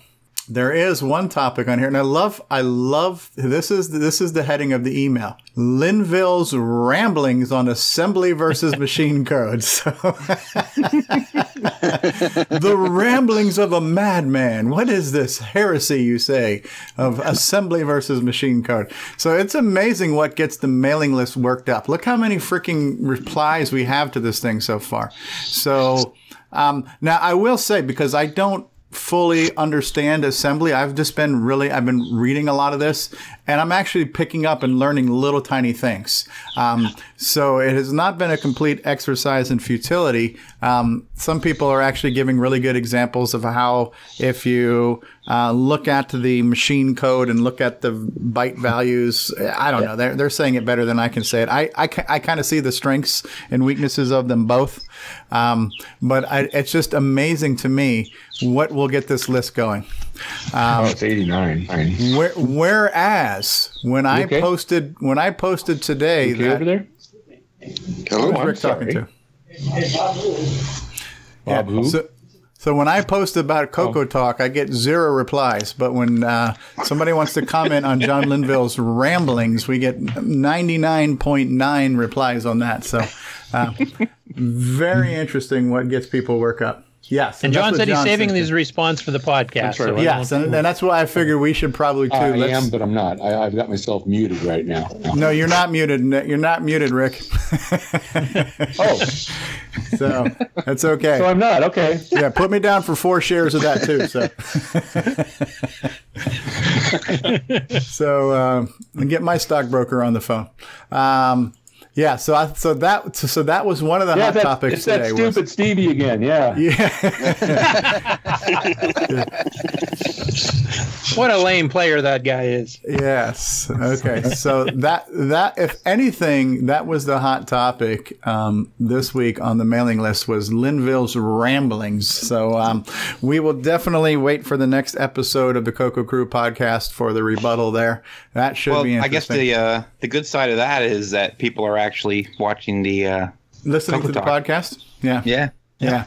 Now, I, I will say here, Mateo, because this is, again, talking about full circle. So, Mateo has been mentioned on the podcast, how he's thrown out programs. Um, Mateo is the one that, um, uh, uh, Mark, you helped uh, pimp out a Coco for him and send it to him. Yep, Coco 2. And Is he it is Italy or out, he's out in Italy, right? Yeah. Right. And so he is now very busy um, recording videos too. So it's like I, I, n- I now need to find a new line of work because we have a new um, Coco video guy out there um, just cranking stuff out. So he's putting all these, so here's some of his programs. He's, he's, he's um, making a bunch of different demo programs. He also made the piano player too, right? Yeah. yeah. which I haven't had a chance to look at yet. But uh, yeah, I love I love seeing little videos like this where you just see the Coco stuff. Now, one thing it would be nice because he says he's playing this in XRoar. Since we now have the speech sound pack emulated in MAME, it'd be you know this is one of the games that really took advantage of that. And um, I don't like to get into emulator battles. I don't like to get into a pissing contest, and I don't want to uh, overinflate one or disparage another. I do happen to like XRoar a lot, but I tried demoing um, Rick's game in XRoar, and I did notice there was a lot of background scratchy noise that was happening all the time, almost like it's pulling in data from the DAC or something like that. So it was all there's this constant background humming sound that I got in XRoar that I didn't get in MAME. So in order to demo this, MAME was the better choice. Um, and I don't know what what attributes that. Is it doing anything with joystick? Yeah, it's doing stuff with joysticks. Yeah, and Rick would have to answer that the best. The DAC and check joysticks can generate a click. Yeah, yeah. It just seemed to be, um, uh, you know, because my, my I was going to show it on a real computer, and my computer literally died an hour before the show, so I had to scramble to find a way to show this off. The first one I tried actually was XRoar because I love the new artifacting mode. The uh, simulated artifacting mode looks really good, but just the the, the sound, the, the background sound was distracting for me. So the last time we discussed this, um, you, uh, Nick, you mentioned that, and you mentioned something specific about, you know, what to do to prevent that from happening.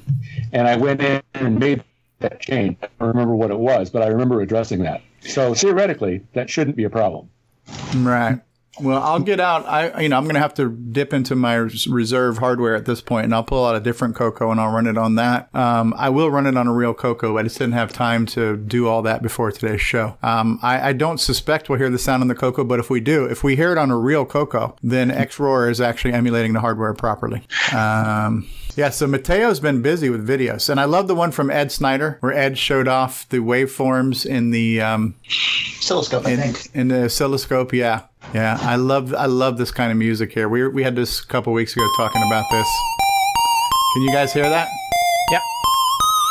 Yeah.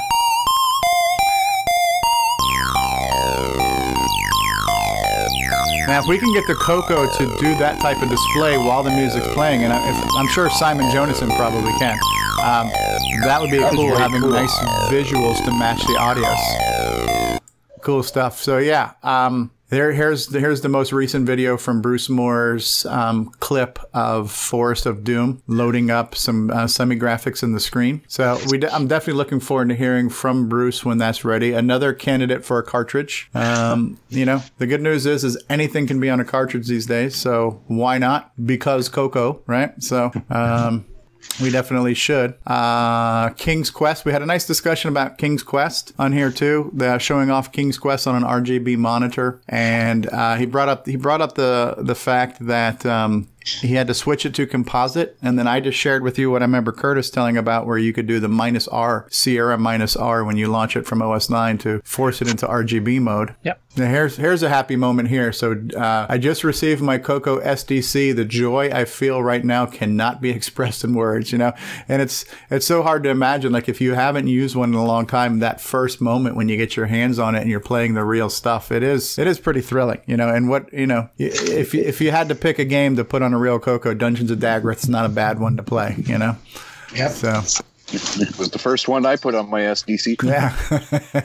it's like your must have games, right? So, another thing that I reached out to, let me find the Dragon group here real quick, too, because we do need to start including Dragon, too. Um, so, uh, some stuff going on in Dragon. You see some eBay listings for Dragons.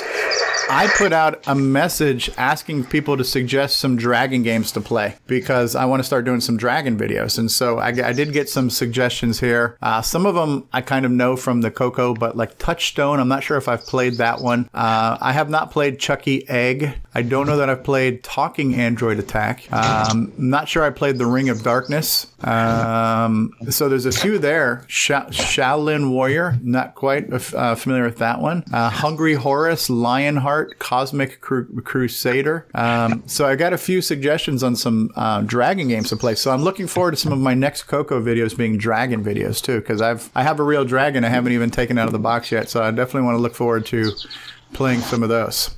And they had some pretty unique games.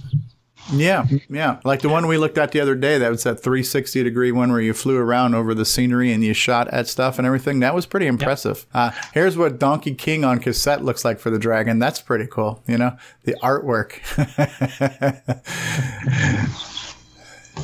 So yeah, so there's stuff going on in the. Dra- I just recently joined the Dragon Facebook group too, so they seem to be pretty active too. So um, I, I, definitely want to try to um, represent our European brothers and sisters as well with uh, Coco Talk. Um, so hopefully we'll get some more people from the UK on on future calls too to talk about more projects and stuff too. Everybody's got an open invitation to talk about whatever it is they got going on. Love to hear about it. Hey, this is Bruce Moore, author of Forest of Doom, and you're watching the original gamer Stevie Stroh.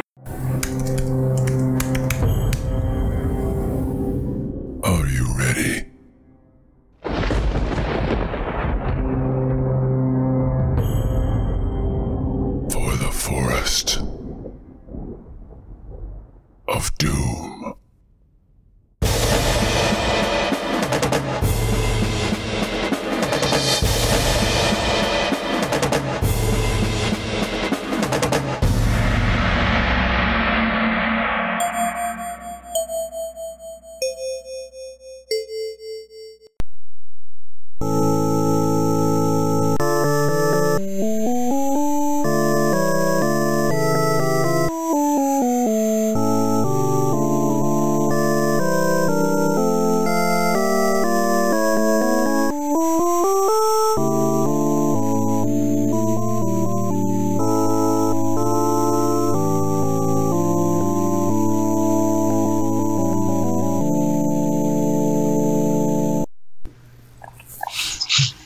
Also, uh, just a note for Rick there. Um, Ciaran has been putting up a post of uh, source code and a sample file of a sound that he said sounds pretty similar.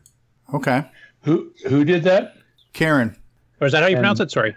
Karen, uh, creator of XRoar and Dunjunz. It sounded like a square wave, so I just hacked together something. I didn't hear the video for long enough, so it might be completely wrong. But Okay. So where where is that? I'm. It's in the Skype chat.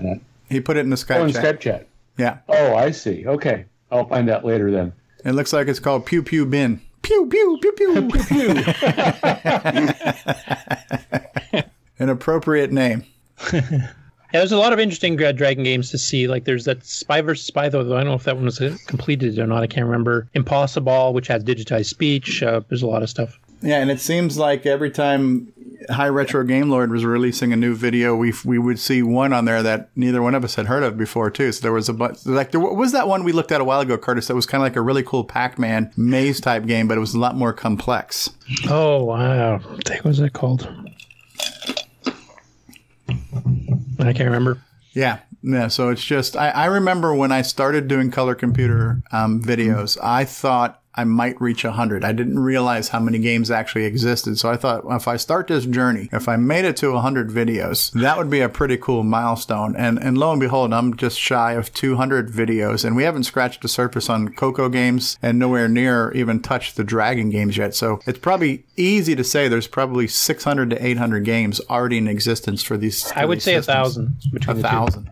It's amazing. Was yeah, I'll never have time to play them all. Dragon game? What's that? Sorry, was the was the Pac-Man game you're referring to on the Dragon? Then? Yeah, on the dragon, and it was like a very cool maze type game. I forgot what it was called, but you kept like moving to different parts of the maze when you went through the tunnels and stuff, and it it seemed like Pac Man, but it was also a little bit more complex than that. Not ringing a bell.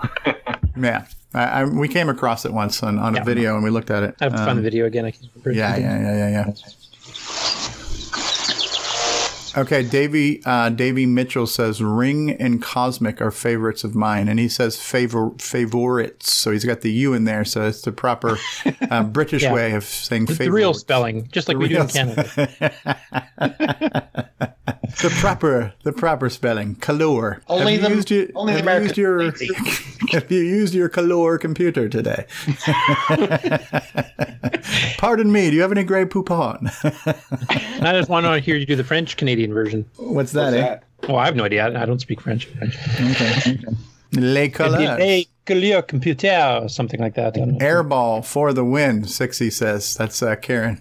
Okay, so yeah, we need to get a list of the must-play Dragon games, and I'm definitely going to start featuring some Dragon uh, gameplay videos as well. Um, and maybe it's time to bust the Dragon out. Uh, take Yeah, it out you got the original joysticks too, which are a bit different than the Cocos I have the were. original Joy- Dragon joysticks. They're right behind me. Yeah. Um, yeah. So that'll that'll be fun. Uh, besides Coco video. So yeah, I wanted to do a proper video on the Pac-Man transcode. Of course, that's now going to be delayed because my 512K Coco needs attention. Um, that's on the drawing board, and um, yeah, I got to get one of these things working before Tandy assembly. I don't want to have me having to wait for it to be repaired while I'm there. So I got my work cut out for me. Yep. All right, so definitely we still have on our docket to do an OS 9 expose Coco talk. Maybe we can get that going between now and next weekend. Well, to be determined. Um, I, I, I think it's definitely worth talking about and, and shedding some light on because uh, I'm not alone and not really having a lot of experience with it, uh, and it's kind of being interesting to demystify what does it take to get it running, right? And it's probably worth doing a quick look at level one for the Coco one and two. Take a look at level two, the original ones for the Coco three, and then jump into NitrOS-9. Yep. Uh, and just look at some of the differences. But yeah, what I'm going to need help with is not only knowing where to go to get these images to mount, but really how do I use them? And and ideally, what doesn't it make sense to do uh, a virtual hard drive to show off OS 9 properly? Oh, that helps a lot. Yeah, so we'll have to. I'll- I need to lean on you guys a little bit to get some assistance in getting these things set up and tested before we go live with it. But um, I, I really would like to have a little OS 9 virtual hard drive I could boot up at some point in time and just play with and start to become familiar with. Um, if you guys can, are able to create one in advance and just send it over to me in a link, that would be helpful too. Um, so I don't have to build a boot disk and all this other kind of stuff. So um, yeah, if, if Bill or David or Alan can do that, I mean, mine right now has got a lot of stuff from work on it because I was restoring disks, just trying to find missing software. But some of that stuff was, you know, owned by them, so I don't want to like distribute that around. Yeah. Right. Well, I've So- got but a. I, I think yours is clean, right, Bill? Mine's pretty much clean, except for there's a couple of folders there with like with Rick's stuff in it uh, for Shanghai and Bomb Threat that he sent me, which I think I'm going to remove before I send it. But okay, okay, Yeah, because I think most of us set up a 128 meg, you know, virtual disk on on the Coco SDC, and it runs really nice. okay, sounds good. The birds sound good too. yeah, I know I got a swarm of blackbirds up there that keep circling the house. Man. You got to hide the bodies better. Well, is there anything else we need to talk about this week? Have we beat this one to death? Are we going to do a short Coco talk for a change? Um, now, John and them are going to give us heck for having a short show. we beat this one to death. What's wrong if the, if the viewer count is down at the end of the next week? yes, yes, yes. Well, we have, I mean, to uh, be honest, it's summer. I mean, we're, we're going to have less to talk about because people are taking summer holidays and That's true. you know busy with the kids and, and that kind of stuff too. So I, was expect we'll have wondering- shorter shows over summer. I was wondering, uh, just a thought of uh, kind of throw out there, see what everybody thought about, but I was considering kind of using a, uh community uh, sourced, I guess, project where we could have small um, routines written by community members in uh, assembly and then post them somewhere something like maybe github and uh, so that it would be available to you know anyone from the community who want to you know use those either as as is or um, to use as a basis for what they need for what they're doing. And hopefully it would help people move on more in uh, using you know programming games and such for the coco for os 9 whatever we want to use those for. And i didn't know you know if that's something people would be willing to support because obviously i'm there's some things i can do in assembly but i'm new to it myself. But i thought it'd be something that'd be nice to have out there. Yeah, it's not, it's not a bad idea. I mean, you have to set up um, documentation for them too. Like, what are entry parameters? How do you have to set up your data for it? Absolutely, yeah, and that would be like I said. I know, uh, you know, a lot of people, you know, with real life don't have the time to program an entire game, but may be able to, um, you know, put forth a routine, whether it be, you know, keyboard, video, joysticks, whatever, you know, whatever type of general things are needed for uh, developing a game. What's the name of that game engine that was released? No one's used that yet. Well, that Sprite Library one. Um, I know somebody the- had released one. Is the one you were talking about before, Curtis? That was like a, uh, a Sundog thing, whereas uh, No, that's different. Somebody had released a Sprite library uh, for the Coco 3 just a couple of years ago, or within the last couple of years. Yeah. Uh, what I was talking one's about was the uh, Graph Express, which is uh, an add-on for BASIC to to do like windowing and faster sprites type stuff and multi-voice sound, etc. Yeah, so no one's um picked up on that game engine yet. So Yeah, I don't. I guess I'm not. I'm not looking. I, I don't know. Maybe you guys. Obviously, you guys have more experience than I do, but I'm not really thinking of a necessarily a game engine that would be used as as whole, but more as individual routines that can be either used or tweaked in a existing or to be existing program. Like Oh, just John sharing Lindbergh code just- snippets. It's called Dynasprite. That was the was the Dynasprite, that's it. Yeah, yeah.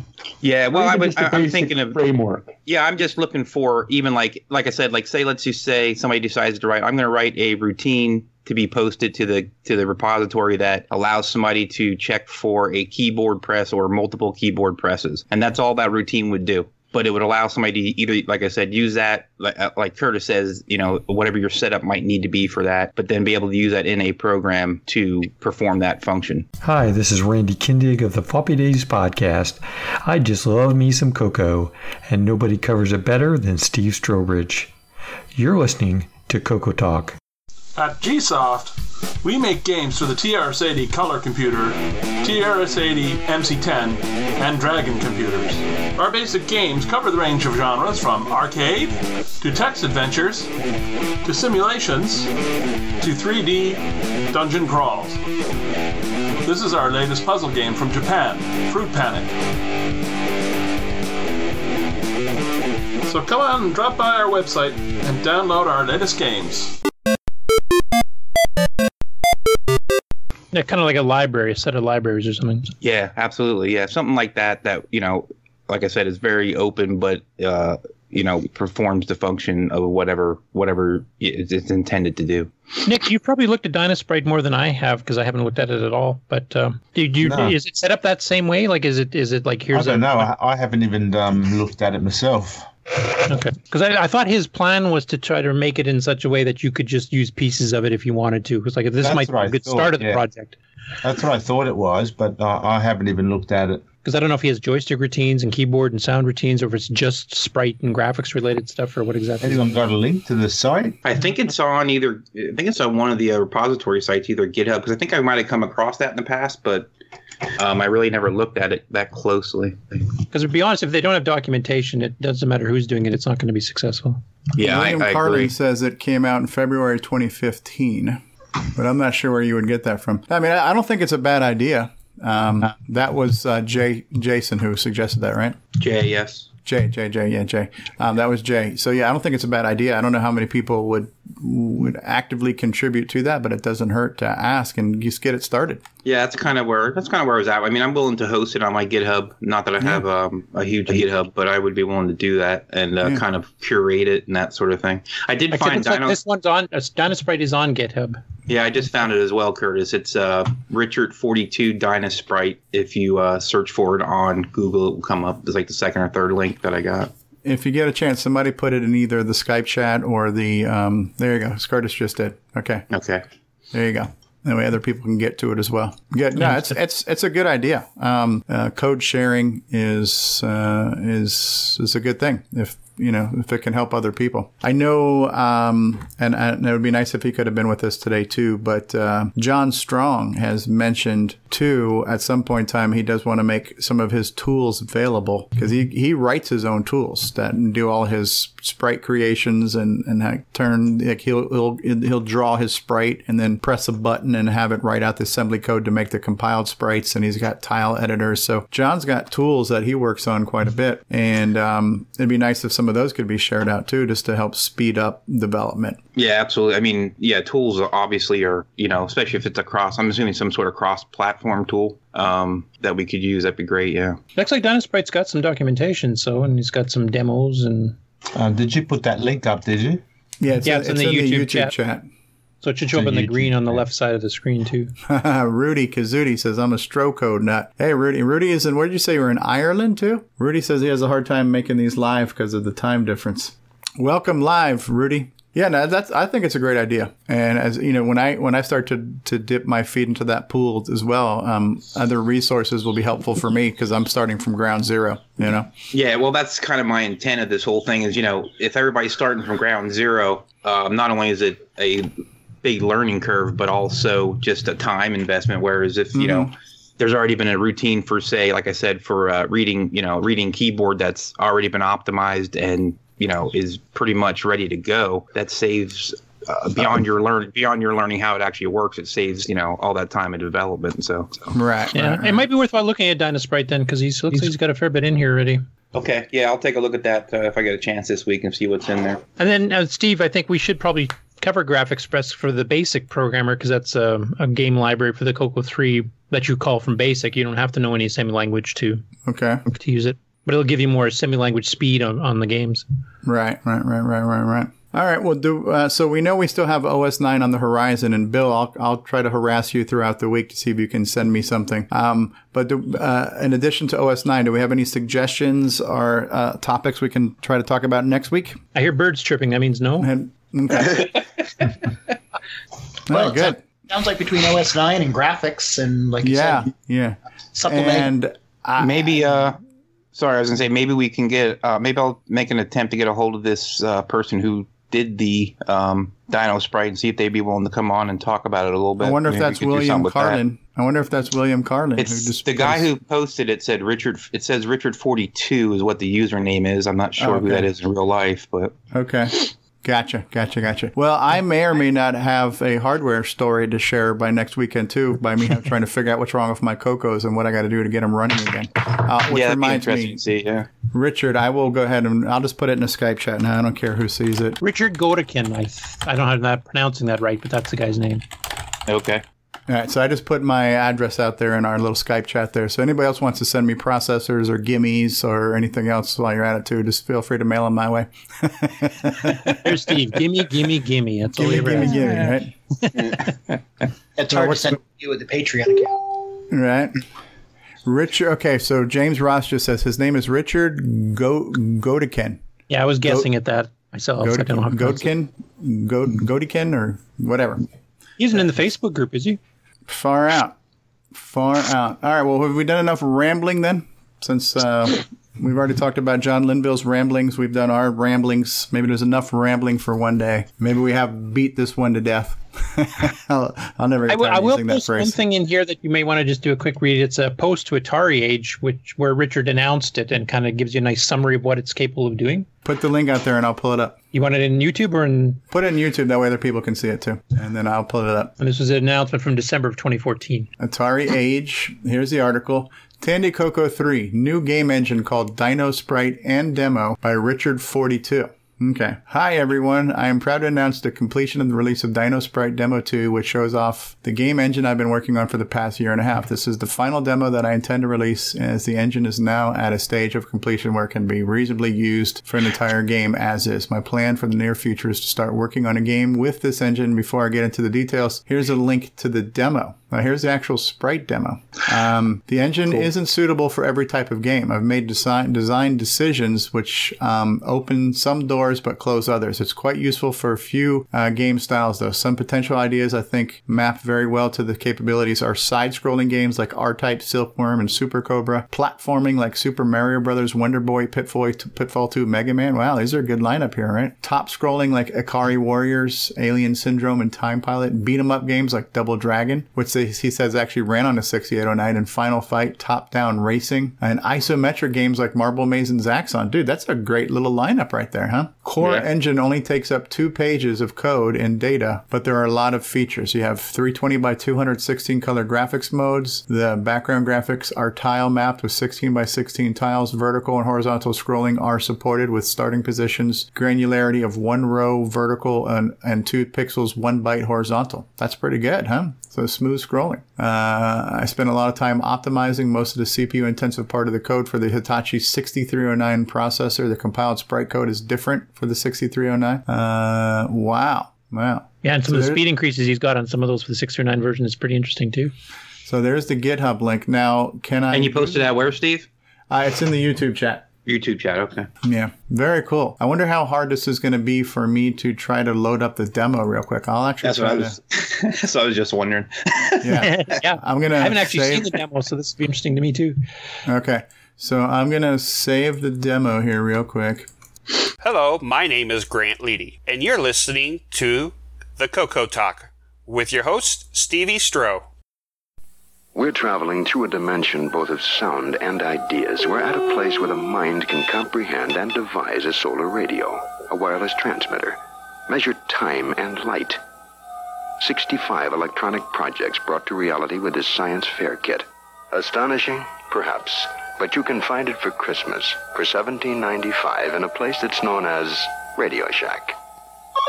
Radio, stereos, recorders, everything in sound.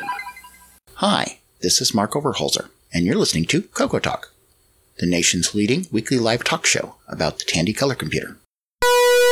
We gotcha! And let's see what we get. Is it a bin file? Is it a um, Okay, they're two different disk disk files. So there's a 6309 disk. So I'll bring up MAME um, as a 6309 Coco. Yeah, this will be interesting. I actually have never seen this run. I just kept hearing about it.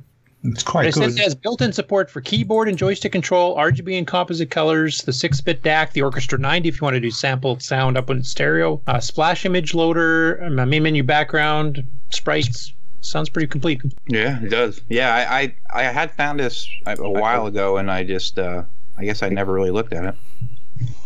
Do I still have media sh- uh, sound sharing on? I don't know. Uh, I'm not hearing your your disk drive, so I'm going to say no. Oh, the README saved Okay. in ASCII. All right, DynoSprite Demo 2 Bubbles in a Box. Uh, okay.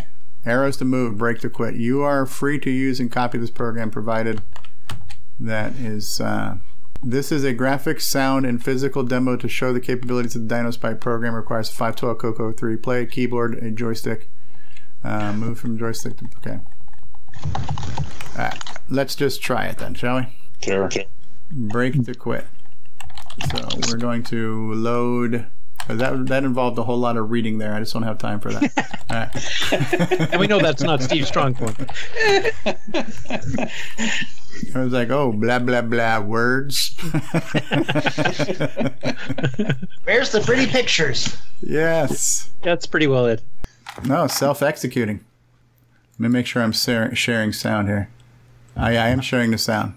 Monitor is composite. All right, I need to I need to do something here because this is a bigger screen. Hold on one second here. All right, so I'm gonna press M. Wow, the colors look pretty good on this. Can you guys Yeah. see it? All right. That looks good there. Yep. All right. So I'm gonna press M. Oops, I just hit composite. I didn't want to do that. Yep. I think you started it.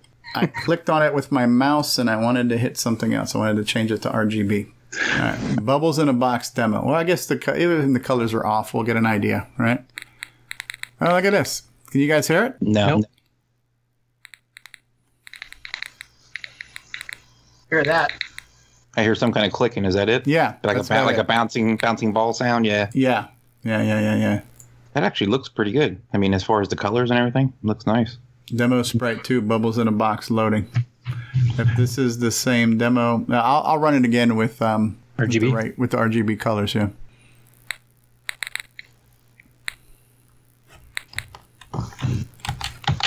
Yeah, the the smooth scrolling's pretty good.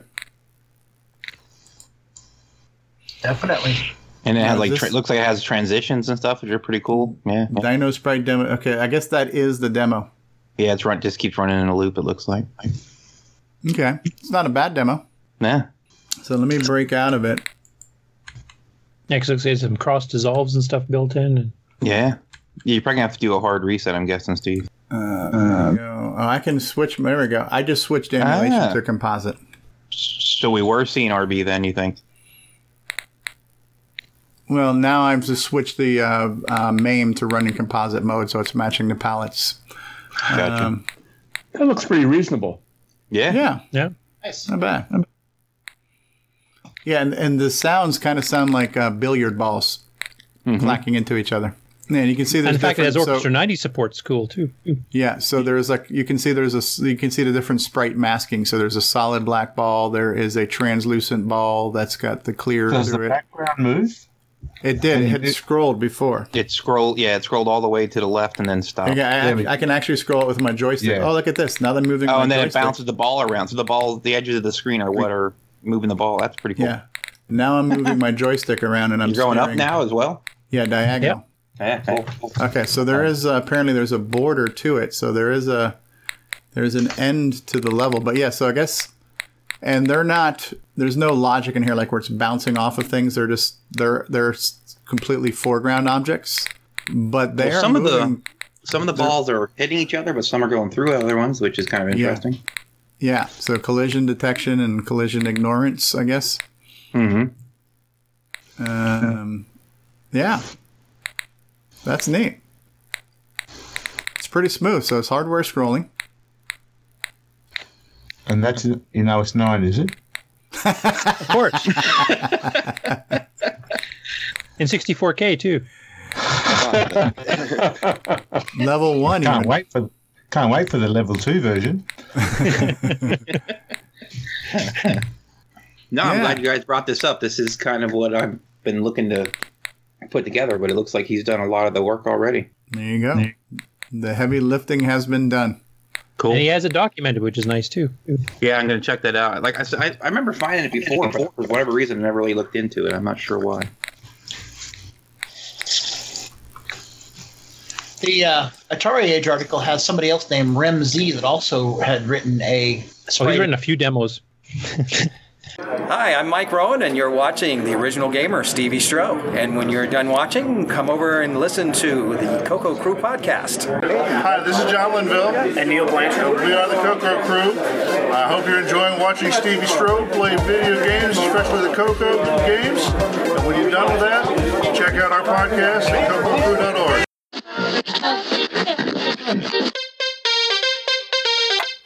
At home, at the beach, in your car, at the shop, at the office, anywhere you enjoy fine audio programming. It's North America's premier source for color computer news, the Coco Crew Podcast. This is John Linville. And Neil Blanchard. And we are the Coco Crew. I hope it's going to be a great show. Join John and Neil each month as they bring the latest news about the color computer, Dragon, MC10, and others. It's the Coco Crew Podcast. Visit www.cococrew.org and listen today.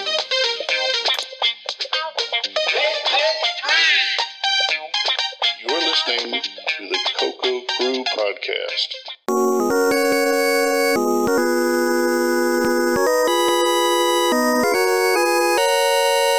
Yeah. demos demos based on this framework or just in general?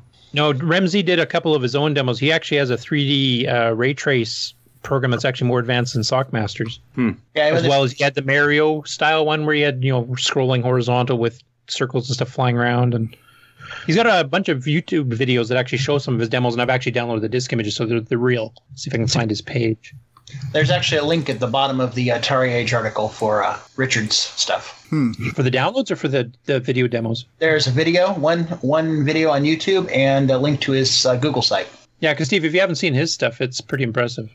Uh, He's the Coco Sid player too, uh, the one that plays the Commodore 64 sound chip stuff. Yeah, so yeah, I think I've seen this before. Can you guys see it? Yeah. Yeah, this looks like a Mario World type thing here. That's very smooth. Yeah, and if you click his name, um, the Rem Z part there, you can see his other videos for the Coco, and then you can see like his 3D ray tracing with textures. Uh, look at that. There's animation. So you've got a rotating That's coin, crazy. and the question marks are animated. The bricks are glistening. There's a lot of stuff going on right now. But you should take a look at some of his other Coco stuff. He's got some pretty impressive stuff in there. Right? Moon demo in the Coco 3? No, that's, one of That's Sockmasters. Okay. Okay. That's his SID player for playing Commodore 64 sound using the DAC. Coco Sid, as in it's trying to emulate what the color, uh, Commodore 64 did. Yeah.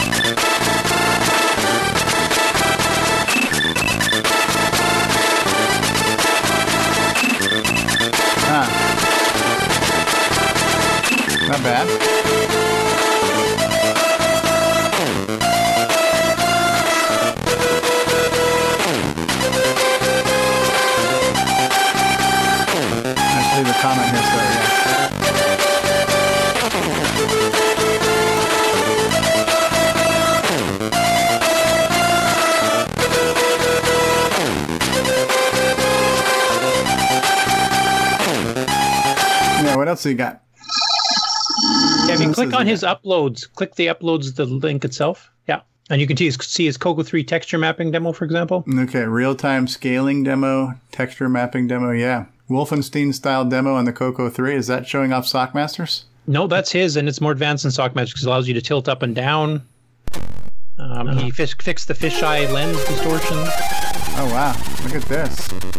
Now, I should tell you that the sound doesn't actually play in the background of this demo. This is a CPU intensive demo. Yeah.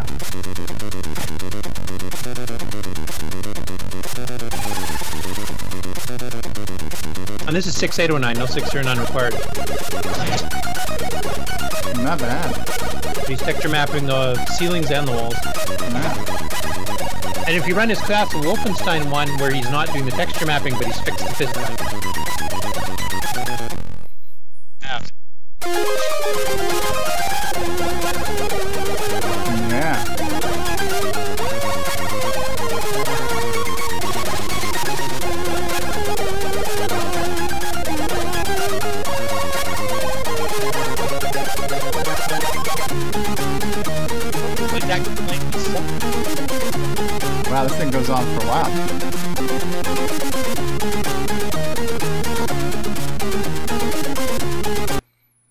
Let's look at the other one. That is pretty cool. All right, so the other one is which one now? The uh, full screen. Ro- uh, uh, There's a few. one- Take your pick. and then we'll look at the Wolfenstein one. This one shows real-time scaling, which you're controlling with the joystick. Scaling graphics up and down, left, You right, see him ra- loading it up off of floppy. Old school. Neil Blanchard would appreciate that. And these are all available for download. I actually have most of these. these. Wow, there's Wario, huh? The evil Mario.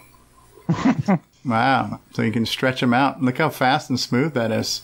That's I know really Nick and I discussed. We really wish he would have finished the game because he's a pretty darn good programmer. He can make some pretty impressive stuff.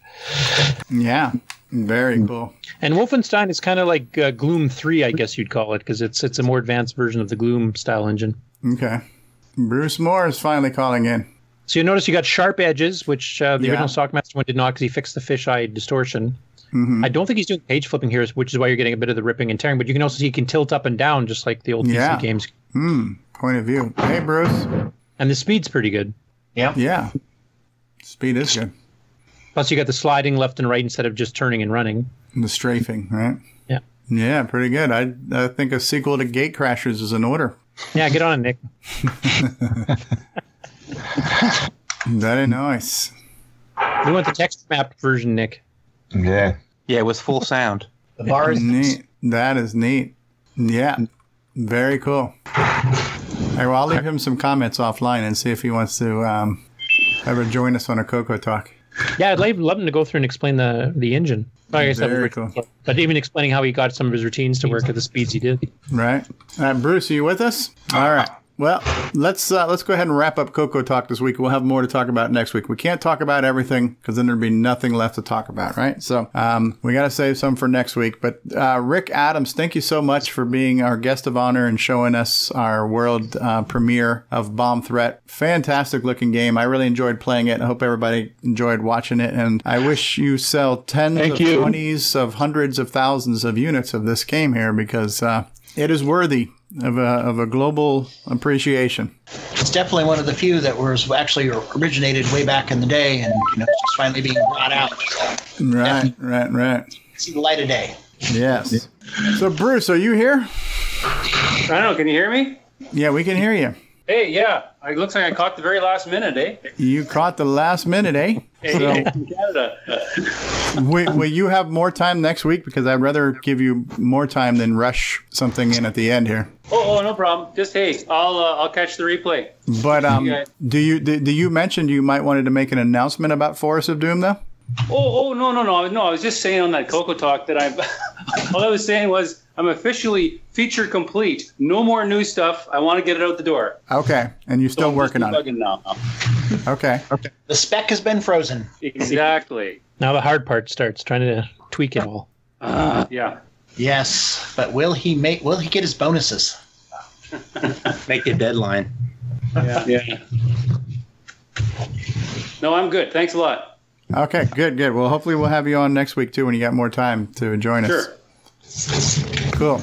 All right, well, let's wrap up this week's Coco Talk. We've definitely beat this one to death, and um, and we'll do it again. So yeah, Rick, thank you so much for letting us um, see Bomb Threat. It's fantastic, and thank you everybody for being here. Grant and Mark and Jay and Bill and Curtis and Nick and Bruce and Karen uh, and everybody else who's been with us in the chat, like James Ross and Richard Lorbieski and Rudy Kazuti and uh, who else was in chat here earlier? Um, William Carlin was here. The great John Linville and his ramblings were here earlier. Um, Who else was in the chat here today? First Last was here in the chat. And uh, who else was in the chat? Bosco, Steve Bamford was here. Davey Mitchell was here. Uh, Glenn Hewlett was here. Uh, Orange Fire Simon stopped by. Paco Otakte um, stopped by too. Drencor, huh? Well, I got to go. Hope everyone has fun. Back to work.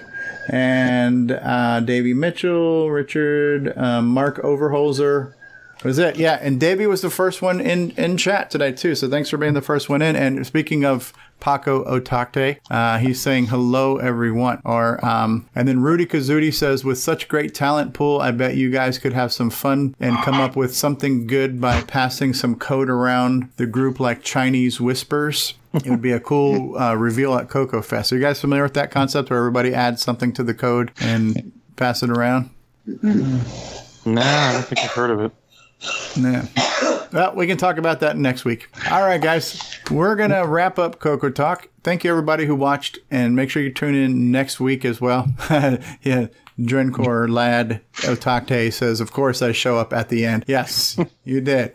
All right, David. Thanks, guys. We'll see you next week. And remember, you may only be young once, but you can be retro forever. And tune in next week for more talk about the Coco, the MC10, the Dragon, and all other cool things. Until then, Coco forever. Bye bye, everybody. Thanks for listening to another episode of Coco Talk. We certainly hope you enjoyed the show. And if you did, why not check us out on the web at cocotalk.live, where you can watch video replays of all of our live episodes, as well as send us feedback and suggestions for the show. We'd certainly love to hear from you. Until next week, I'm the original gamer, Stevie Stroh. Keep on cocoing, Coco forever. Have a Coco day, and bye bye, everybody.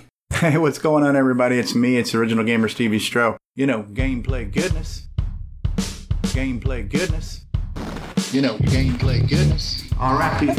Gameplay goodness. Thank you so much. You know, there's my shark down there. There's Maggie. You know, gameplay goodness. Just do it. Gameplay goodness. Just do it. Gameplay goodness. You ready for this? You know, gameplay goodness. Yeah. You know, gameplay goodness.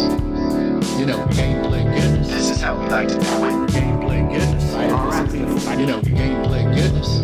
Um, sh- out, he's shooting at me.